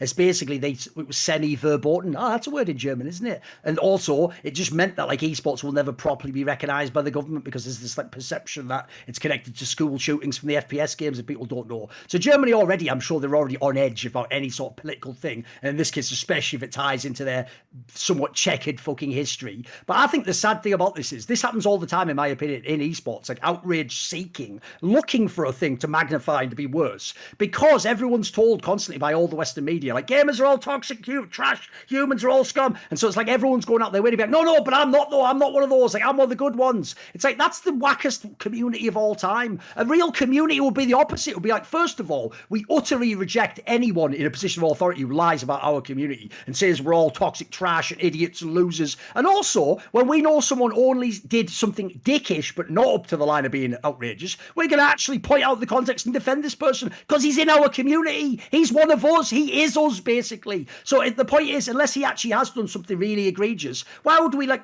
make an example of him? I've always hated that phrasing, by the way. I've never found a single scenario in which making an example of someone ever made sense. As far as I can tell, it's just code word for I'm not going to actually waste my time policing people. So just kill the first guy and hope no one else does it. Uh, is there anything else you guys want to That's it. It's all good. Rich, you want to say anything else? You sorted? All right. Uh, that's going to be it for our topics of the day. I just hope my logs never come out. You'll Yeah. never find my account, but I hope them not logs never come out. Actually, I would love the- to read both catalogs. I really Here's the would. thing: you can imagine. I obviously am smart enough. That I haven't said any outright, but I definitely like put it this way: like if subhuman's the end of the world, I definitely tell people like their intelligence is below a certain amount. Of course, yeah. I uh, course. uh, in part I haven't played League for like a long time, but when I used to, first of all, I was outrageous. Not like you know racist, sexist stuff, or whatever, but like going in on as Shit talking, yeah, yeah, of as- course. as that was half the good. game back in the day. Yeah. Shit talking, yeah. And I've never, I have never, this- and this, by the way, is just how shit riot system is. I've never received as much as a chat ban. And secondly, the uh the one of the people I used to play with a lot, he still plays League or whatever. He is ridiculous. Like, and I mean, he does say stuff that is of an ilk, let's say. And this guy is on a level five every fucking season. It's insane. Like, I don't, I don't get it. I actually do not get it. This guy's never banned anything. So I don't know what the Riot's auto filter system is or whatever. But this guy it doesn't even seem like it actually catches real No, slurs sometimes, mate. You know what I mean? well, the thing is, if Brit- i- i- especially if like British people are like saying things and shortening Yes. words and being, it Yes. all goes under, like it all goes Yeah. under the radar. It's ridiculous. So yeah, I, am not sure what they're doing at Riot HQ, but uh, all the toxic little British cunts are getting away with it. that was the my the first competitive game I got into was uh, CSS. Yeah, with Source. And let me tell you, I always Oh, I bet it was wild as fuck in the UK It- back then, mate. it was. It if was you don't brilliant. know, even when you were in that game, this is why I say it. Rich's take makes perfect sense. In that game, when you would play like a scrim or a gather with people, even Hmm. if they were your friends, you would tell them to kill themselves and stuff all the time, and like, oh, you shit the game, get out, we're gonna smash you all at land. Like that was like that's all. All people did was say stupid wrestling level Yeah. shit. Of course, It was it was it was It's eye wild. for me. It was I- all about I was my- fucked your mom, of course, everything. Yeah, everything. It mate. was it was absolutely mental stuff. And you, you get the quietest kids in voice chat, you know, Absolutely. on vent and stuff, and then all that these keyboard warriors just like, what the fuck? Like, Where did this? Oh, I come knew it was all just typing as well, like you Yeah, say yeah. exactly. When you went to the voice conference, it was normal people. Apart they? from Yeah, on yeah. Source, there were those uh, open mic servers, right? And it was always the same. You go on like one of those Office twenty four seven servers, which had all the little kid hackers or whatever, and people just spamming N word binds, like just running Oh. around rage botting. Mate, those were the those were the real gaming days. those are the those the days. real times. Yeah.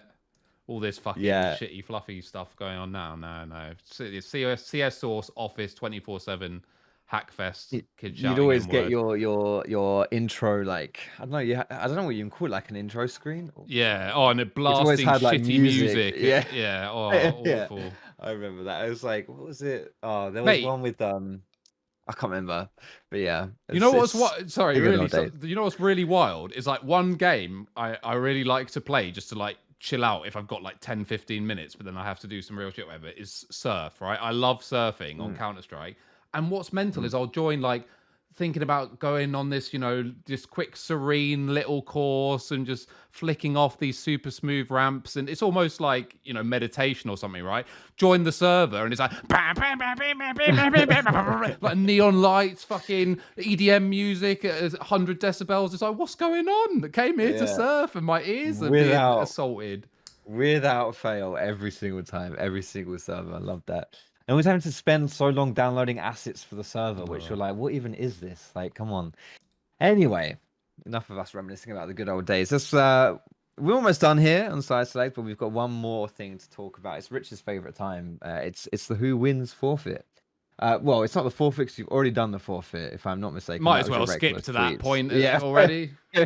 true, true. Um, we're starting afresh here. This is the first two wins. Uh, it's the first to three, and usually Rich speed runs this to uh, a zero and three finish. So I'm excited to see. No, you know the worst thing. I think I could be wrong. I think I got reverse swept first time. The time. first didn't I? one was three Did two, you? and then it was a three Yeah, two. I think I was either I was either two nil up or I was definitely at least two one up, and then yeah, happens. All right.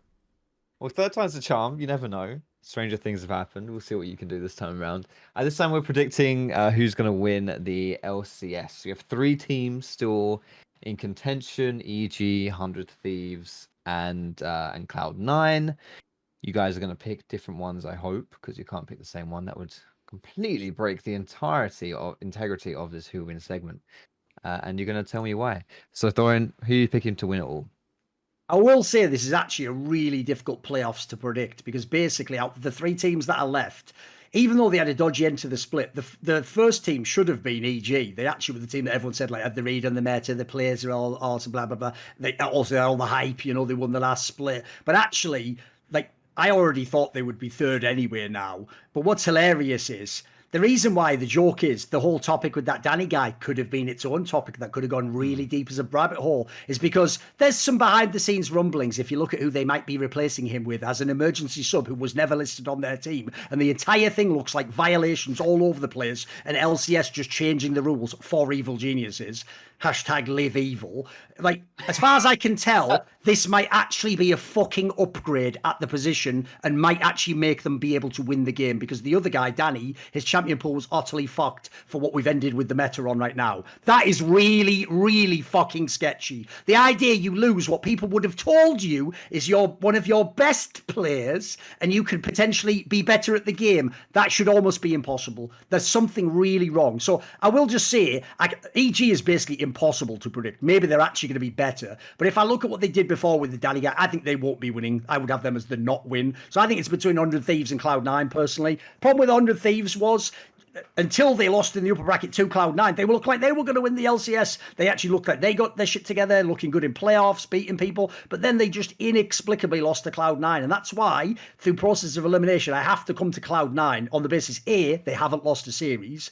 B, I actually think, reminiscent of Cloud9 last year in summer, it's like they just got it together with the playoff series. Because the one thing I do think is a positive about the American system having eight teams in a full double elim with no seeding drop, you just drop down the lower bracket, is it means that like by the time you finish the playoffs, even when you win the playoffs, like if Cloud9 wins now, they'll play something like four series, four best of fives. And obviously, you went lower, you could play like up to like eight or nine or something. Like in that world, like I guess you can't. You can maybe play six or seven. But anyway, hmm. the point is, you can play so many games. It's like playing another split. So in the same way as you would never judge someone on by week one of a split in week seven, people are doing that now. Like they're still thinking like, but Jensen wasn't that good in the split. That was ages ago, mate. That was like four series ago. You talk- so actually, the joke is Cloud Nine have sort of like played themselves into some sort of form. And actually, what's mad is even though Jensen's far and away not like some MVP or something, he's looking good finally. He's got his champion ball. On the top lane, Fudge has actually turned around. For, I thought he was being fairly shit in the season. He's half decent now. He's got champion pool again. Blaber was always Blaber, by the way. He's going to have some games he'd carry. He just looked a bit off. And then I would say the bot lane angle, I already Berserker was arguably the best anyway. The, and basically, the meta is just slapping him in his fucking face. Like the Zeri and stuff is exactly what you wanted him on anyway. So I just think if you look at it, 100 Thieves is good, but I just think Cloud9 is actually just too dangerous now. And it looks like, like I don't know how they won any of those series. So I think they're just getting better and better and better. I think they're just going to win the LCS, which, by the way, will also make that Bjergsen team looking thing hmm. so fucking hilarious. But we'll wait and see if it happens. We'll wait and see first. Jensen's revenge. What about you, Rich? Who's uh, who's taking all for you? Yeah, so I, I kind of ruled out. eh, Well, I shouldn't rule them out because again, this is one where if any of these three teams win, I'm not going to be bowled over. Like, oh, Oh, God, no, how exactly. did that happen? It is sufficiently close. Um, I'm going to go pure narrative, and the narrative I'm going for is 100 Thieves on the basis that apparently, but keep in mind that all these teams are like, you know, in similar positions. They're all looking similarly strong, you could say, but apparently, uh, 100 Thieves are just looking absolutely mega in scrims. I'm just going full narrative here. The thing is with with Cloud9 is that as Thorin said, it's like Jensen actually to me is looking pretty good actually in the playoffs. And by the way, some TS some TSM fan on Twitter tried to convince me that Bjergsen was better than Jensen because he'd like laned a bit better against Jojo or something in like their Okay. series. Where, by the way, I went back and checked this. First of all, it wasn't even true. Literally wasn't even true. And Bjergsen lost lane like every time. Secondly, Bjergsen played Taliyah in like three of the fucking games. It's like literally picking for lane and still losing. So whatever. Jensen looks decent. Fudge looks fine. Berserker, for my money, is just the best player in the league. So if this guy can be enabled enough games in a series, then I guess they should win. But I just trust uh, 100 Thieves the most. I trust the players that they have. Some days, you know, the thing is, it's like I almost get Impact vibes from like some of their players, which is ironic because Impact's still in the fucking tournament, right? He's on EG. But I just trust the players across the board on 100 Thieves the most. They've been there, they've won. In theory, I think they are probably still like the best team. The, the, the loss to Cloud9 was a surprise somewhat, which again, you can say is Cloud9 reaching their full potential, or it can be fake data or anything in between. I'm just going with who's done it, who do I trust? I think all the narratives are way back of, you know, Abbedagge being a choker like don't exist on any level, shape, or form whatsoever. And uh, I think that they're just, as I said, it's also somewhat a scrim narrative because the scrim narrative is they're hot shit. So I'm going to say them. They'll play Cloud9. I don't trust EG because I think when you change AD carry, even though potentially uh, you know, it can be an upgrade, side grade, downgrade, it doesn't matter. Essentially, you're changing a key piece and that needs time to adjust. And I think they don't have enough time to adjust. So, and yeah, by the way, that ruling thing, we won't get into it, obviously, but I mean, it just looks like it just looks like straight corruption on the face of it. I mean, just straight up. There are very specific rules. Those have not been adhered to at all. They've allowed to play a sub who was not registered in time. It's like if Barcelona hadn't registered, you know, the La Liga was never going to allow Barcelona to start La Liga or not take part in La Liga because they didn't have registered players. That was always going to happen. But at the same time, everyone knew it wasn't allowed and what was happening was clear bending of the rules. So it's the same thing. Riot was never going to allow them to be crippled as a result. They want to have the best you know, uh, product on display, and that wasn't going to be tanked by someone having some mental health problems and having to step out. But yeah, I'll, I'll say 100 thieves. Too many unknown factors on on the EG making the swap, and I trust them more than Cloud9. All right, 100 Thieves for Rich, Cloud9 for Thorin. I'm going to take EG because they're the only ones left, even though I, I don't have any say. Everyone this has a chance on this one. performed Don't worry. This one is a crapshoot. Don't worry. It feels like, well, crapshoot's your expertise there, Thorin, because you just you let Rich choose one, you take the other one, and then you win. There you so- go. Exactly. Because the best part about that is it's like I'm sort of in his head, aren't I? So he's like, well, which one he won't True. be a bit. Exactly. That's the best part about that. By the way, as soon as it stops working, I'll stop that strategy. So don't worry. okay, okay. Good You know, the saddest Um, thing is, is uh, there have been certain times in certain weeks where I've had like some spare time or whatever, and I've hypothesized about forfeits. It's all meaningless, really, isn't it? Just, just complete wasted energy and time. Some of it's been really creative as well, but you know, maybe I should put that into something useful.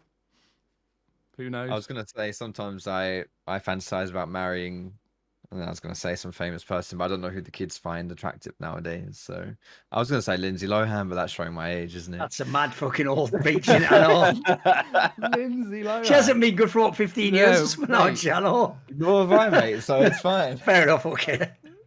Match made in heaven. And on that bombshell, we're gonna say goodbye. Thanks so much for watching, guys. We'll see you next time.